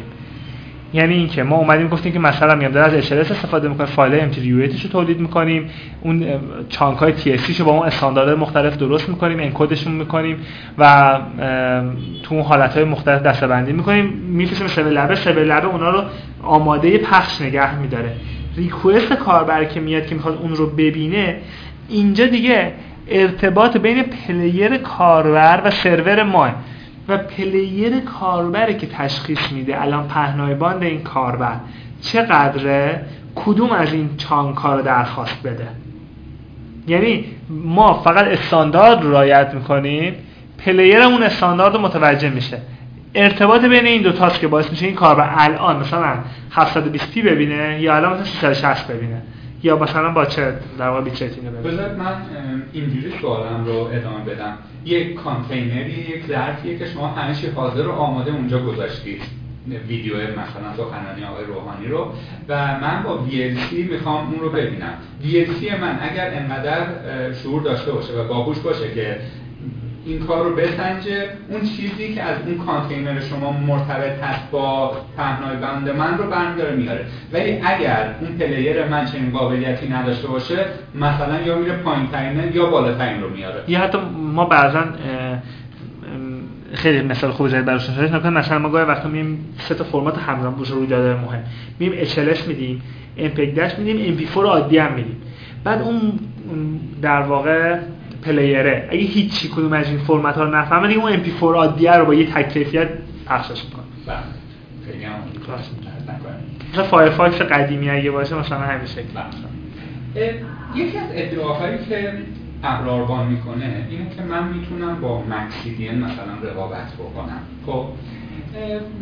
می‌خوام این رو یه در برامون بشکافید که این رقابت اللحاظ فناوریه. خب آره یه جای شما می‌فهمید انیکس شما و شاید مثلا چهار جای دیگه تو کل دنیا باشید که دارید استفاده می‌کنید. آیا از دید فناوریه؟ خب اگر ما از دید تعداد یوزر این رو مبنا قرار بدیم خب ما یک جامعه 80 میلیونی ایرانی رو بیشتر داریم. حالا 90 درصد مشتریان اینجا پس توی حوزه مشتری قاعدتا این نیست. یا میمونه کیفیت یا قیمت یا یه چیزی که من متوجه نشدم. اینو من برام توضیح می‌دید مثلا ما الان تعداد مشتریان تو ابراروان عدد پرتی نیستش. یعنی تو دنیا نمیگم میگیم جزء 5 تا ولی می‌تونیم جزء 15 تا باشیم. خب؟ به خاطر اینکه تعداد player تو دنیا پایینه و تعداد چند تا player اصلی هستن که یه تعداد عظیمی از مشتری رو بردن سمت خودشون. مثلا ما همون با همون بازار 80 میلیونی ایران هم که فعلا توشیم. و قطعا می‌خوایم به بازار دنیا گسترشش بدیم.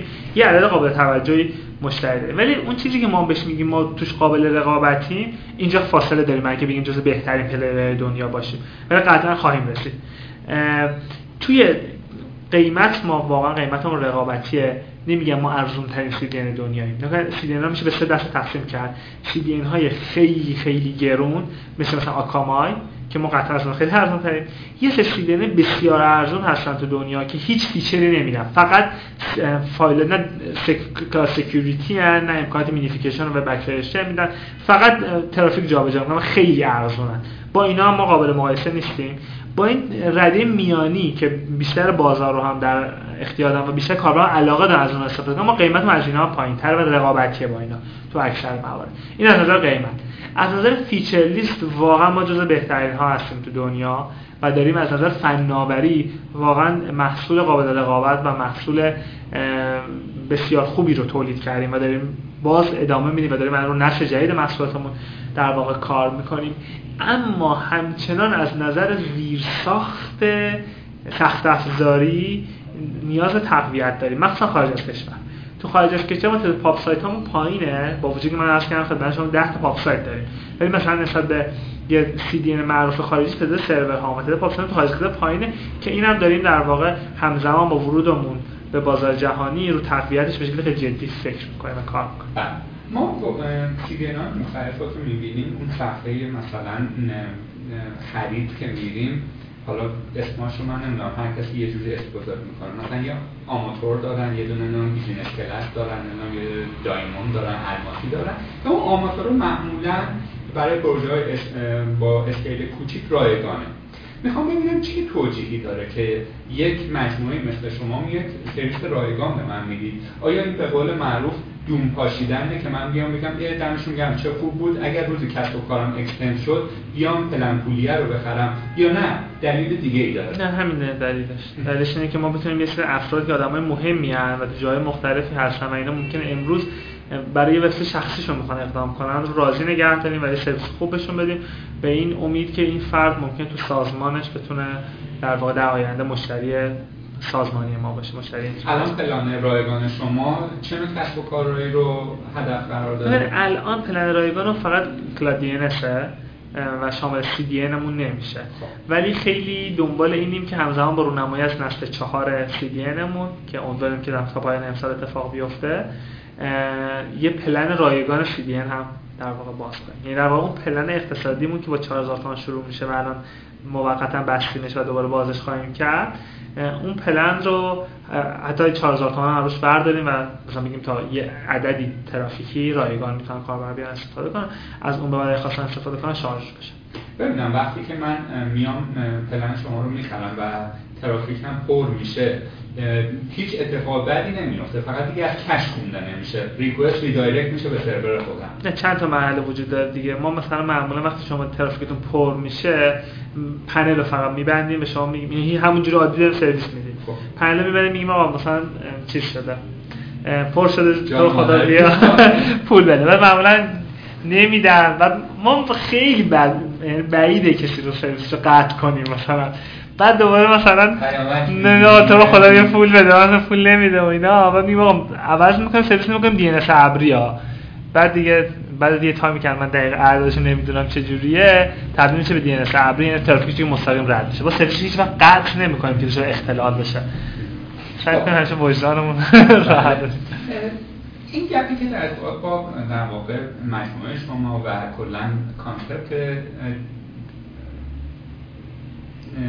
concept ی که دارید روش کار می‌کنید رو تموم کردیم. ولی چیزی هست من قلم انداخته باشم ولی گفتنش کمک بکنه به مخاطبینمون توی این حوزه خاص. چون می‌خوام برم سراغ بحث بعدی که اصلا چجوری به صورت آکادمیک وارد این حوزه بشیم چی بخونیم چی نخونیم roadmap پیشنهادی شما چی هست غیره و ذلک اگه نکته نیست بریم جلو.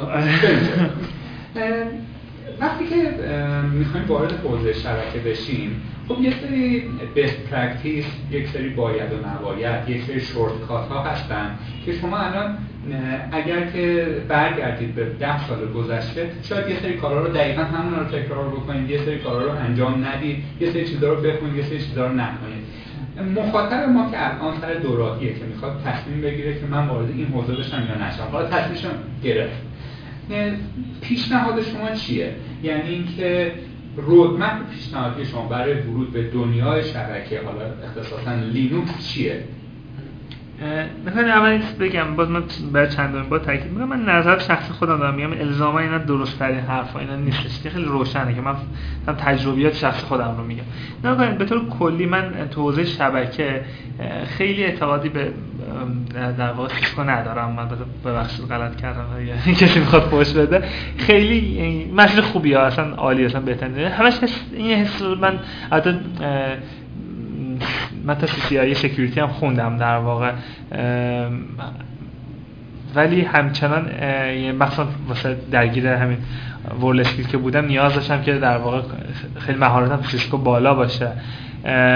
اما همیشه احساسم این بود که من دارم با product یه نفری خیلی خوب بلدم که کار کنم. یعنی قبول دارم که تو حوزه‌ای که شما حتی تو CCNP هم شما خیلی جا دارید راجع مفاهیم کار می‌کنید. یعنی شما مفاهیم routing protocol ها رو خیلی خوب می‌دونید. خیلی می‌تونید IP engineer فوق العاده باشید. می‌تونید مثلا یه design خیلی عالی از این network ی داشته باشید. فرقی نمی‌کنه. شما سیسکو بهتون بدن یا جونیپر بهتون بدن یا هر تجهیز دیگه ای دارید شما این دانش یاد می‌گیرید. مثلا اول میگم من اصلا این کار بی ارزش نمی‌کنم. دارم دغدغه شخصی خودم رو در مطرح می‌کنم.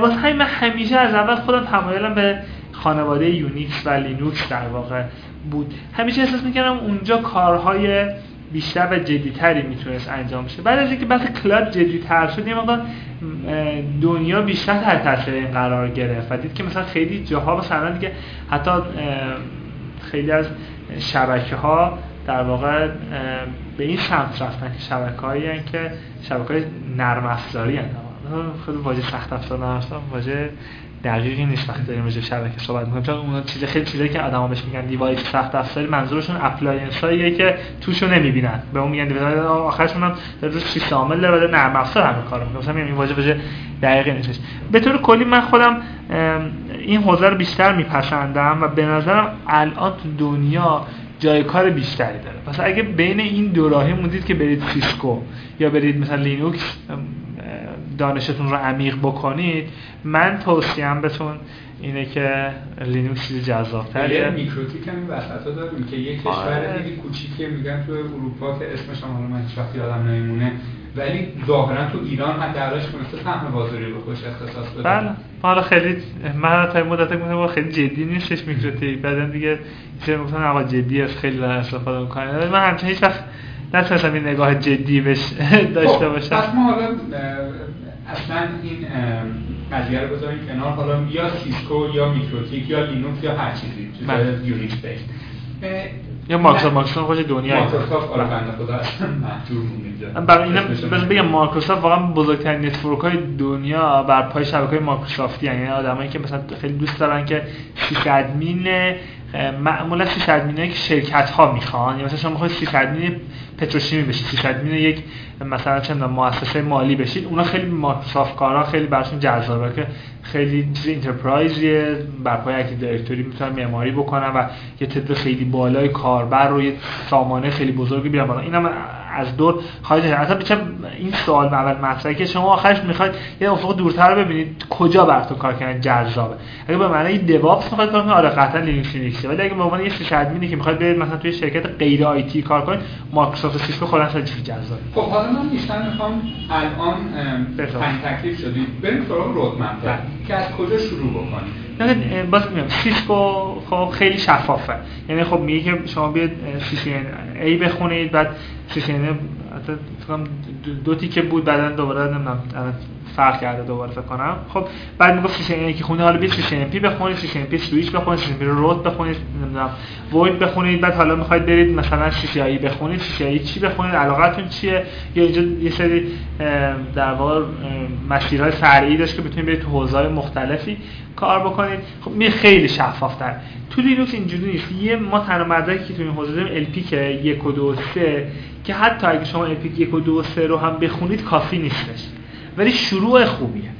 یعنی که شما بگید که من واقعا رو مباحث مسلط باشه یعنی میگید LP 1 و 2 و 3 رو واقعا رو مباحث مسلطم.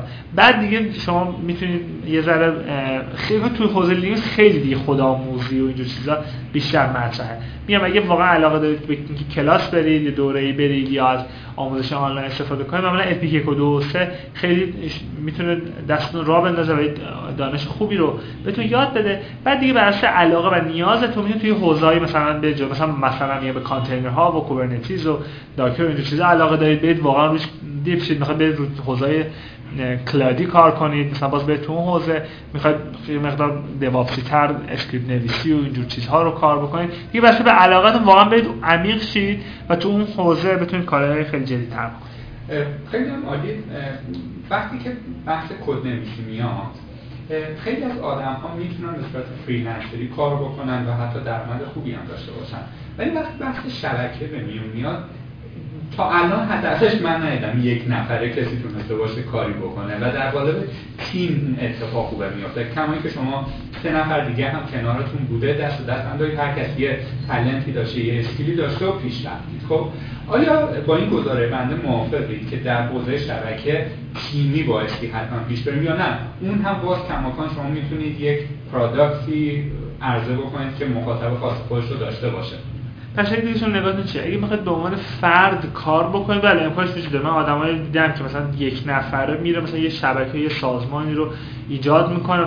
که شما یه سرویس می‌دید. مثلا خیلی نکته مهم تو این حالا شما اومدید یه سرویس می‌دید یه شبکه می‌کنه طراحی می‌کنه شبکه می‌کنه بهشون سرویس می‌دید نه پشتیبانی هم بهشون می‌دید. خب یه وقتی هست که شما می‌خواید بیاید product تولید بکنید که این کار مورد علاقه منه اینجا واقعا به تیم نیازه. یعنی شما میگی که من خودم یه آدمی هم که مثلا اینجوری هم یه نفر با یه skill دیگه جمع شه یه برنامه‌نویس تیمون اضافه بشه یه آدمی باشه که مثلا کار مثلا backend ی بکنه. اینا کنار هم دیگه اون موقع می‌تونید روی product کار کنید.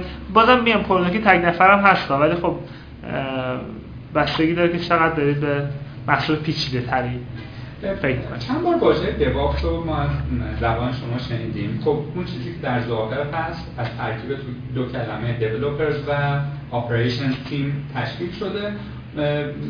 دو امروز خیلی trend شده. در صورتی قبلا هم بوده با چنین چیزی. بله. که میگم به خاطر این چالشی بوده که developer ها و تیم حالا پشتیبانی و operation حرف هم دیگر نمیفهمیدن و به conflict میخوردن. developer یه script ی مینوشت مشتری چیز دیگه ای می‌خواست. تا می‌خواست از چند تا لایه رد شه برسه به developer ه مشتری شاکی می‌شد یا محصول down می‌شد و اینها. آیا شما هم عقیده هستید با من که بیش از این که کمک بکنه الان trend شده یا نه الان واقعا دیواپس یه چیزیه که داره مشکل آدم ها رو حل می‌کنه. مثلا اگر بتونید مثال از استارتاپ خودتون بزنید که خیلی عالیه که دیواپس بود و نبودش چه دردی از شما دعوا می‌کنه؟ بله. یه نکته بگم یه سر واژه خیلی واژه دقیقی خیلی دقیق استفاده نمیشه اینجوری بگم. مثلا یعنی سر اینکه این دیواپس دقیقا چه کاری کنه و چه اسکیلایی باید داشته باشه متفاوت. مثلا من خودم یه جایی شرکت مصاحبه می‌کردم مثلا تو سایت ما ما مثلا آرمانکل.com مثلا جابز که شما برید چیز هستش. مثلا ما گفتیم فرصت شغلی فرصت شغلی که هستش دیواپس مثلا مثلا اسکیلش تو شما اسکیلایی که نوشته بودید به نظر من مثلا دیواپسی نبود. یا مثلا خیلی به نظر من من فلان چیزش توش چربیده بود. خب مثلا همین میگم یه مقدار شاید این واژه ممکنه واسه دوستان سوء تفاهمی پیش بیاد ولی اون چیزی که ما تو ابراهام به کار می‌بریم یه آدمیه که متخصص حوزه شبکه و زیر ساخته خب. و این آدم می‌تونه کدهایی رو بنویسه که این کدهاش یه کاری رو به شکل دقیق انجام بده. یعنی چی؟ مثلا میگم تو پروژه ویدیو ما خب اون قسمتی که در واقع کار این رو داره انجام میده که استریم رو بگیره از اون مبدعه و به چند تا کیفیت تبدیل بکنه و اون فایل های رو بسازه. اینو برنامه نویس ننوشته DevOps کسی که توضیح به عنوان DevOps تو شرکت ما کار می‌کنه نوشته.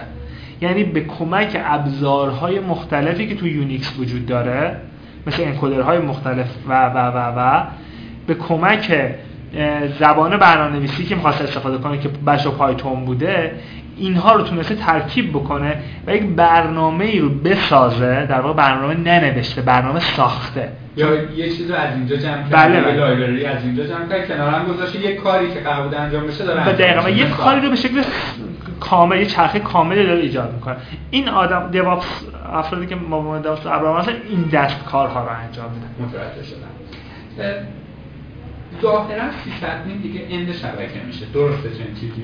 علاوه پوزیشن شغلی میشه بله job description این آدم برام میگی که سیس ادمین کسی هست که اینو می‌دونه اونو می‌دونه اونو می‌دونه یا اصلا واقعی من همه چی یه ذره می‌دونه. مثلا اینم sysadmin ایی که جای مختلف می‌گیرن متفاوته. مثلا گفتم sysadmin ی که شرکت مثلا ممکن پتروشیمی بگیره ممکن لینوکس اصلا ندونه. ولی خیلی مثلا شبکه که همشون می‌دونن به عنوان مفاهیم شبکه. ولی ممکنه اون فرد خیلی عرضم به خدمت شما که لینوکس ندونه ولی تخصصش تو مایکروسافت و Cisco باشه. توی سیستم ما کسی که بهش میگیم sysadmin کسیه که لینوکس خیلی خوب می‌دونه شبکه می‌دونه. مانیتورینگ خیلی خوب می‌تونه پیاده سازی بکنه و بتونه رصد بکنه. script نویسی می‌دونه. حتی ما این هم باید script نویسی بلده چون خیلی کارا script ها انجام میدن. از ساده ترینش که یه منظم backup ی رو بگیر و جابجا بکنه که جزء مثال های آموزشی script نویسی هم هست بگیره تا یه ذره کارهای پیچیده‌تر رو انجام بده. بتونه configuration manager در واقع configuration manager بلد باشه و بتونه با ابزارهای مورد نیازش استفاده بکنه عرضم به خدمت شما که یه طیف وسیع از سرویس ها رو بلد باشه پیکربندی کنه و راه اندازی بکنه. سرویس عمومی مثل DNS و DHCP شما بگیرید تا سرویس هایی که مثلا ممکن کم موردی استفاده بشه مثل مثلا web server ها مثل FTP ها مثل database server ها اینا رو بلد باشه راه اندازی بکنه و در واقع tune بکنه و چیزی که به طور کلی سیستم عامل رو خوب بشناسه چون همه اینها آخرش چه اون script نویسی که من خدمت شما عرض می‌کنم چه اون سرویس بالا آوردن چه آخرش maintenance همه اینا باعث میشه فقط سیستم عامل خوب بدونه. حالا بازم میگم مثلا کسی که تو شرکت ما کار می‌کنه هر چقدر مایکروسافت به دردش ما نمی‌خواد چون به هیچ وجه server Microsoft تو هیچ جا استفاده نمی‌کنیم. ولی خب تو یه جای دیگه ممکنه برعکس بشه. بله. یه جایی در خلال صحبتتون اشاره کردید که ورود ما به عنوان متخصص کار فنی به بازار کار داستان مرغ و تخم مرغ میشه. اگر که پروژه کد نزده باشیم میگم خب کد نزدی نمی‌تونی وارد شرکت ما بشی اگر بخوایم بریم پروژه کد بزنیم چیزایی که تو کتابا در مورد ایف و الس و اینها نوشته میشه هیچ وقت ختم نمیشه به در واقع اون چیزی که الان بازار کار نیاز داره. می‌خوام ببینم ورود به بازار کار از دید شما چجوریه؟ مثلا شما یه جایی اشاره کردید که ما اصلا تحصیلات آکادمیک برامون مهم نیست. این شکلی هست که اگر یک تلنتی بیاد رزومه برای شما بفرسته بگه من خیلی علاقه دارم. خب اه، باهوش هم هستم نمی‌دونم تجربیاتی هم دارم و اینها لینوکس هم می‌دونم ولی هیچ تجربه کاری ندارم. آیا می‌تونه ورود بکنه به شرکتی مثل ما شما یا نه؟ ما ما اعتقاد می‌کنیم و سرمایه گذاری موارد بله. بله. خب. ولی باید فرد خودش اثبات کنه دیگه. خب. می‌دونید این نکته وجود مثلا من خیلی جالب مثلا مسابقه کردم فردی که دانشگاه اومده بیرون خب و دانش بدی نداشته خب. و اومده اینجا نشسته و گفته که یک روز تجربه کاری نداشته. یک روز تجربه کاری نداشته. و اومده و گفت من این میلیون تومن حقوق درخواستی. خب. من گفت من خب قطعا فردا نمیپذیرم. خب به خاطر اینکه نه دانشش دانش خیلی عمیقه چون می‌دونی مسئله چیه؟ مثلا مثلا یه آدمی میگه مثلا میگه من آپاچی راه اندازی کردم. خب من بلدم. من بهش میگم که خب چند ریکوست پر سکند سرور بار داشته؟ چون این دوتا خیلی از هم متفاوته.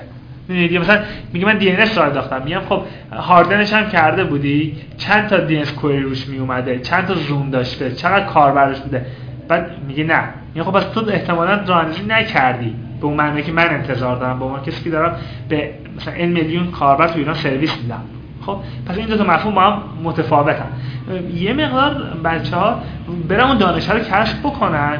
از اونجایی که دیگه اون حداقل دانشه رو داشتن برن کارآموزی بکنن برن با حقوق پایین جای مشغول بشن. واقعا این تفکر اشتباهیه که یه گاهی وقت آدما برای خودشون شعنیت کاذب قائل میشن. میشن. من از سن بسیار پایینم شرکت مختلف کار میگم و واقعا حقوق نمی‌گرفتم یه مبلغ بسیار پایینی می‌گرفتم. یعنی مثلا من تو دوره دبیرستانم من سوم راهنمایی که بودم برنامه‌نویسی واسه کسی انجام می‌دادم و حقوق بسیار پایینی می‌گرفتم. و از همون موقع بارها تو شرکت های مختلف برنامه های کاربردی نوشته بودم و شرکت فروخته و من حقوق نگرفته بودم. خب و, و کار یاد گرفتم از این طریقه آخرش کی برنده اون بود؟ من به نظر من من برنده بودم بخاطر که من کلی چیز تو اون پروژه ها از اون آدمایی کنارشون بودم از اون تجربه نوشتن اونها از اینا چیزی یاد گرفتم. و به نظرم به خصوص آدم تو سن پایینتر و بخصوص تو سن دانشجویی نترسند و یه شنیت کازه برای خودشون قائل نشن. برن واقعا یاد بگیرن. البته آدمایی هم هستن تو بازار کار که به چشم سوء استفاده از این نگاه می‌کنن ها. ولی غالبا اینجوری نیستن. قالب افرادی که تو اکوسیستم حالا استارتاپی و بیشتر کار فن و اطلاعات ما دارن کار می‌کنن واقعا نگاهشون اینه که حق کسی رو تضعیف نکنن و واقعا اگه فرد میاد و دانش کافی داره حق حقوق اون فرد رو پرداخت بکنه. و سوال مرتبط این که شما به عنوان مدیر عامل یک استارتاپی که در حوزه فناوری اینا داره کار می‌کنه مصاحبه ها رو احتمالا خودتون حالا یکی از مصاحبه ها حداقل با خودتون هست درسته؟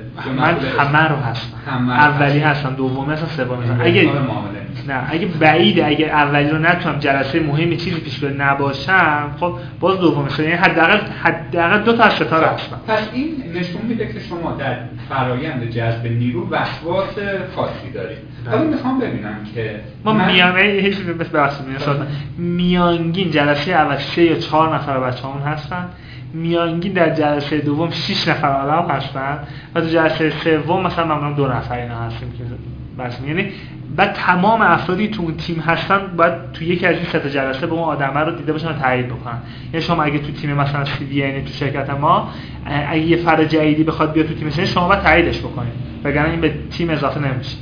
خب می‌خوام در واقع همین رو ازتون بپرسم. حالا فرض کنیم یه نفر می‌خواد یا اینجا اپلای بکنه یا شرکت دیگه یا نه الان یه نفر مخاطب ما کسی هستش که مسئول اچ آر یه شرکت یا سی او یه شرکت می‌خوایم از شما یاد بگیریم تو استفاده کنیم از تجربیاتتون. الان فرض کنیم من جلو شما نشستم و قراره مصاحبه بشم.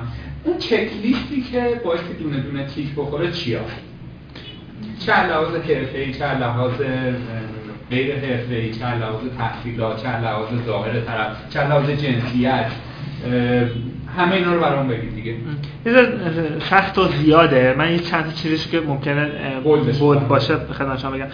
من نمی‌دونم الان خیلی آدم با شعور و نمی‌دونم دیگه پخته ایم خب.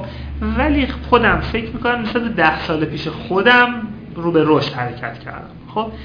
من ده سال پیش که مصاحبه می‌کردم توی جایی ما یه نفر جذب بکنم 8 سال پیش مصاحبه می‌کردم خیلی بدون شفاف بگم در واقع بعضا عقد گشایی می‌کردم تو مصاحبه. یعنی مثلا سوالی میپرسیدم که مطمئن بودم طرف بلد نیست. خب و سوال میپرس سوال مشخص میپرسیدم و یعنی تلاش می‌کردم تو مصاحبه خب کار بسیار زشتی بود یعنی چون خودم انجام می‌دادم دارم میگم. اول ثابت کنم که تو خیلی چیز زیادی نمی‌دونی. خب اول این تکلیفت روشن بشه حالا ببینیم چیا می‌دونی خب در که به هیچ وجه به خودم اجازه نمیدم امروز بعد ده سال همچه سوالهایی از فرد بپرسم. غالبا تجربیاتش رو می‌پرسم. یعنی مثلا میگم تو رزومه شما نوشته که شما به عنوان مثال cloud storage می‌دونید. خب میشه بگید تجربیاتتون چی بوده؟ از صحبت که اون فرد می‌کنه و داره تجربیاتش میگه من متوجه میشم که آدم چقدر فنی می‌دونه و چقدر جزئیات می‌دونه. نهایتا ممکنه مثلا یه چیزی بگه بگه میشه این رو بیشتر توضیح بدی؟ یعنی به اینکه بی احترامی که به اون فرد و شخصیتش بشه تلاش می‌کنم به خوبی متوجه بشن که دقیقا چه تجربیاتی. توی این حوزه داره. به طور کلی فرهنگ برای ما خیلی مهمه توی ابراروان و اینکه این فرد برای چی میگم تمام افرادی تو اون تیم هستن میان توی یک جلسه مصاحبه هستن مثلا تو جلسه مصاحبه دوم یا اول که مطمئن بشن این فرد می‌تونه دوست خوبی براشون باشه.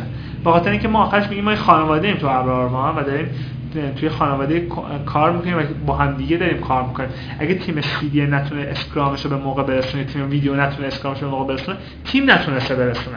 پس این افراد با خودشون همدیگه انتخاب کرده باشن و خودشون پشت هم دیگه وایسن. نه اینکه یه تحمیلی باشه این آدما همینجوری بیان اینجوری پایین و نتونن هیچ وقت هم با هم دیگه کار بکنن. این مسئله خیلی بهش نگاه می‌کنیم.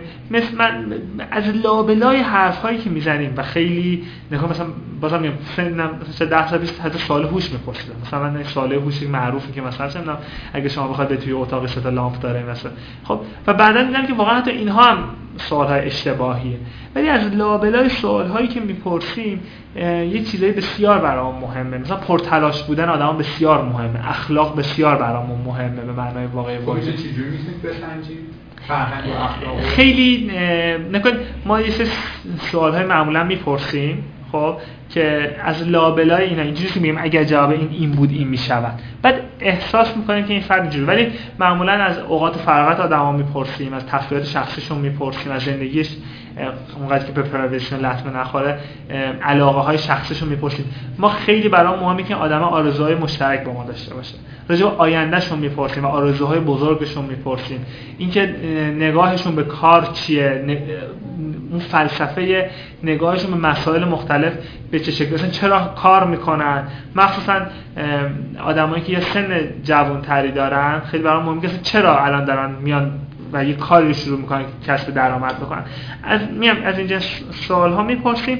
توی جلس پایان جلسه معمولا بهشون میگیم که نظر مثبت یا منفیه. اگه نتونیم بگیم یعنی خیلی شفاف نباشه تا 24 ساعت ازشون وقت می‌گیریم و بلافاصله اینو فرد میره افرادی تو جلسه با هم مشورت می‌کنیم و نظرمون میگیم اگه نظرمون مثبت باشه ازش می‌خوایم که هفته آینده همون روز بیاد و یه مثالی یا یه کدی رو میگیم بزنه. یعنی می‌تونه بره خونهشون گوگل کنه حتی بچه های ما کمک بگیره. مثلا یه چیزی رو پیاده سازی بکنه بیاد اون رو برای ما تشریح کنه.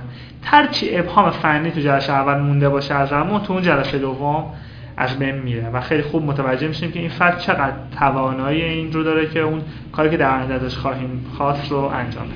فقط یه سوال برام پیش اون جلسه که 7 نفر آدم هست یه ذره استرسگاهی برای اون معمولا جلسه دو دوم اینجوریه و در واقع قبلش ما یه آشنایی با چند تا از افراد پیدا کرده و در واقع کارش رو قرار پرزنت بکنه. خیلی سعی می‌کنیم اذیتش نکنیم. خب.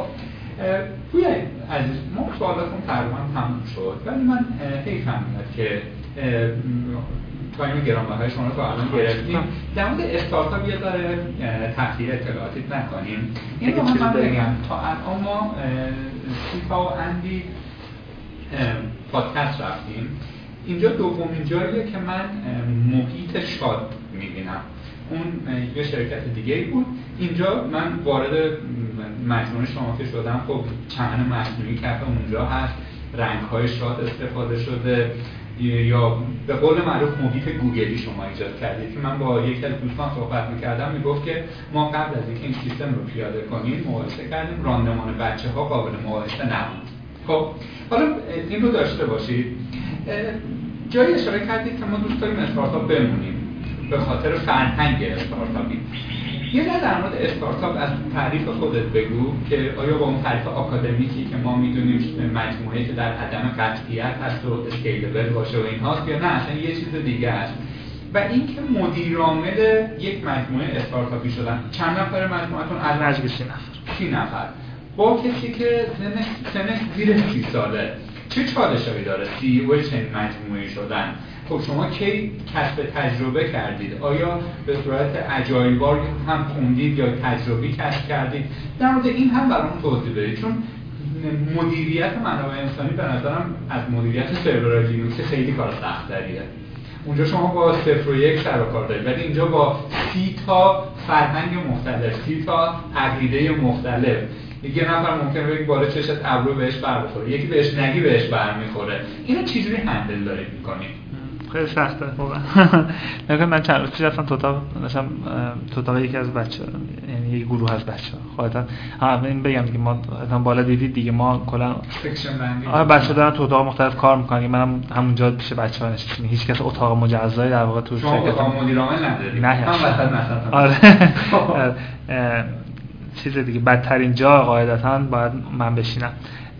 یا هر کسی دیگه ای فرق نمی‌کنه. مهم که کیا با هم دیگه الان بیشترین کار دارن با هم دیگه میرن توی اتاق میشن یعنی اصلا اینکه من اتاقی دارم و در بده اصلا اینجور چیزا من شرکتمون مسخره می‌دونیم مثلا این چیزا رو. خب اتاق مدیر عامل رو نمی‌دونم بعد مدیر عامل عزیز بیا فلان کنن و غذای مدیر عامل دارن اصلا این چیزا اصلا دور از شأنه. یعنی این چیزی نیست که من بگم افتخار می‌کنیم که اونجوری نیستیم. خب بلکه ما اصلا مثلا عجیبه. اونایی که اینجوری هم برامون عجیبه. خب خیلی واقعا با هم واقعا یه گروهیم داریم با هم کار می‌کنیم. یعنی اصلا مفهوم مثل مدیر عامل وجود نداره به اون معنا.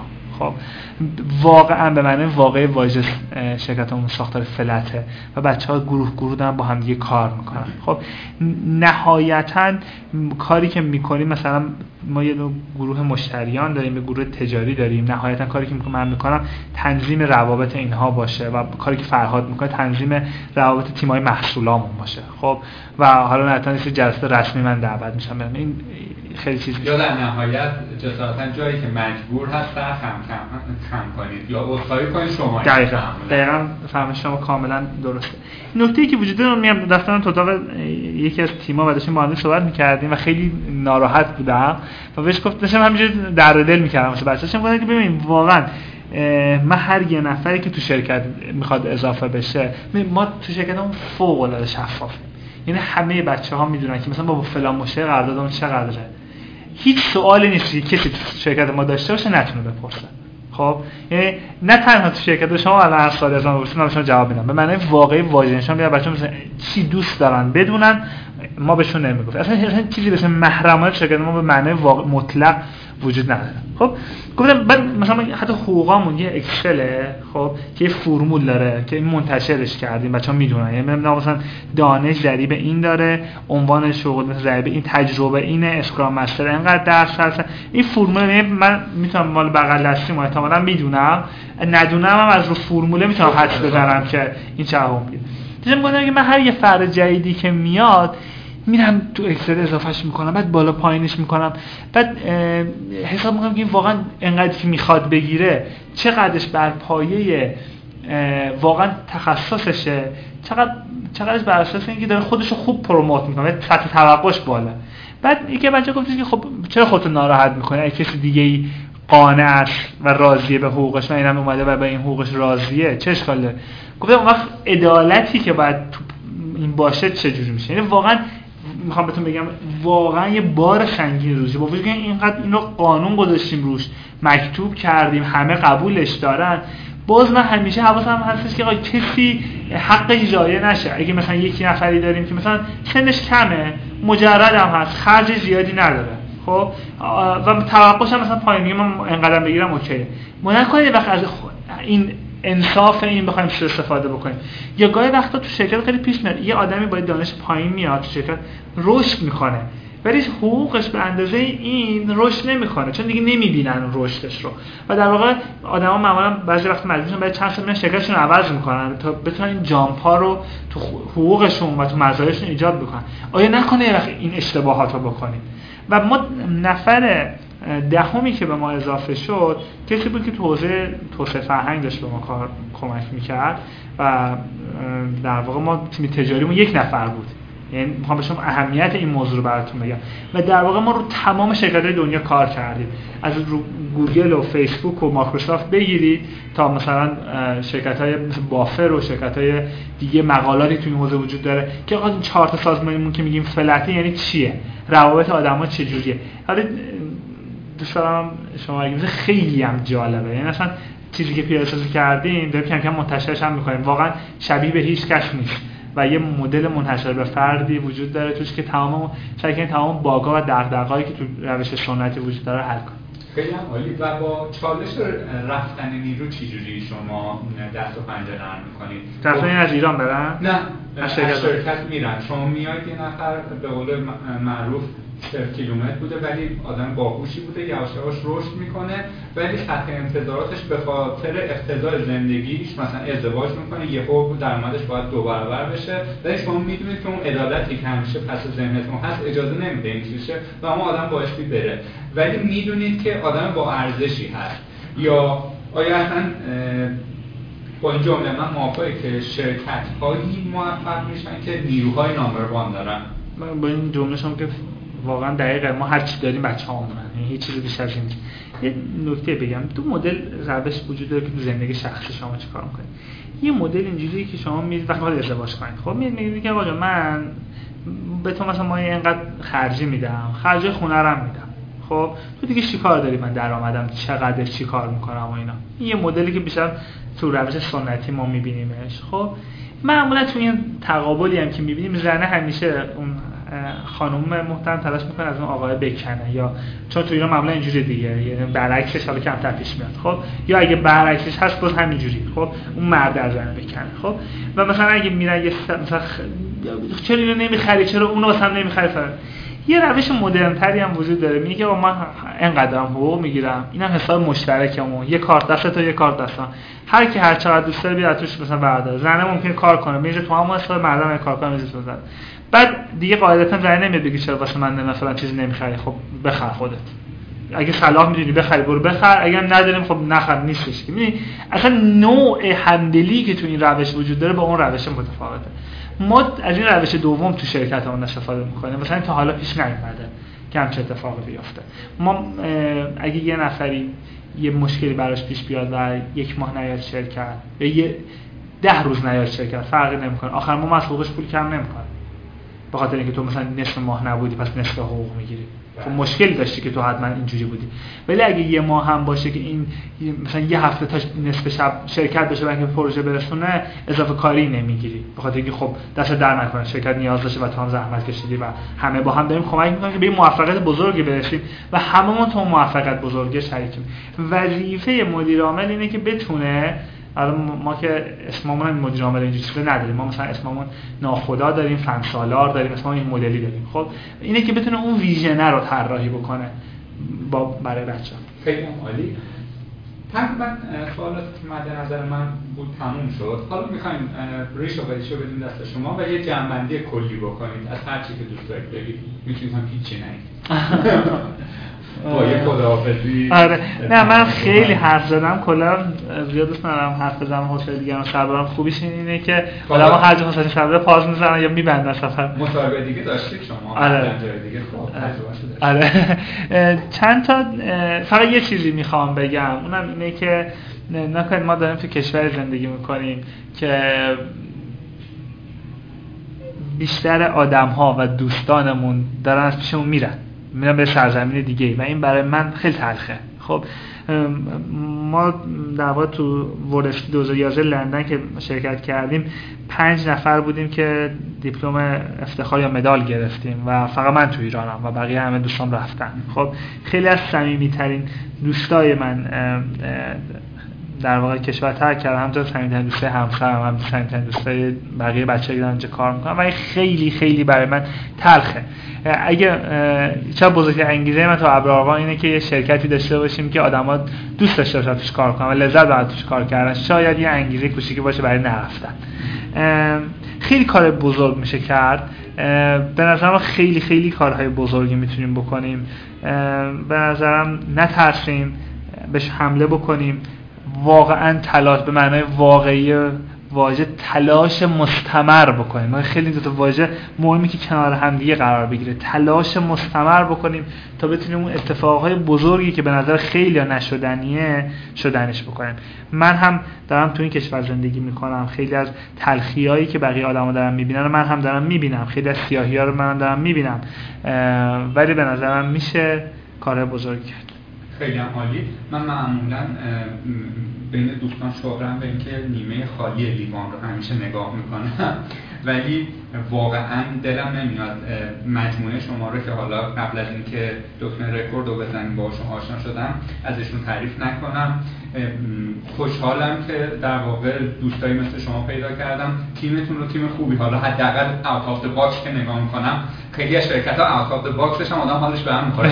out of box خیلی عالی و ترتمیز و خوبه. این چیزایی که شما فهمیدید خب مسلما در عمل تونستید اگر نگیم 100 درصد 80 90 درصد تونستید پیاده بکنید که این هم موفقیتتون رو دوچندان می‌کنه و آرزوی بهترین ها رو داریم. انشالله که روزی برسه که مصاحبه بعدیمون بگید جزء ستای top دنیا هستید.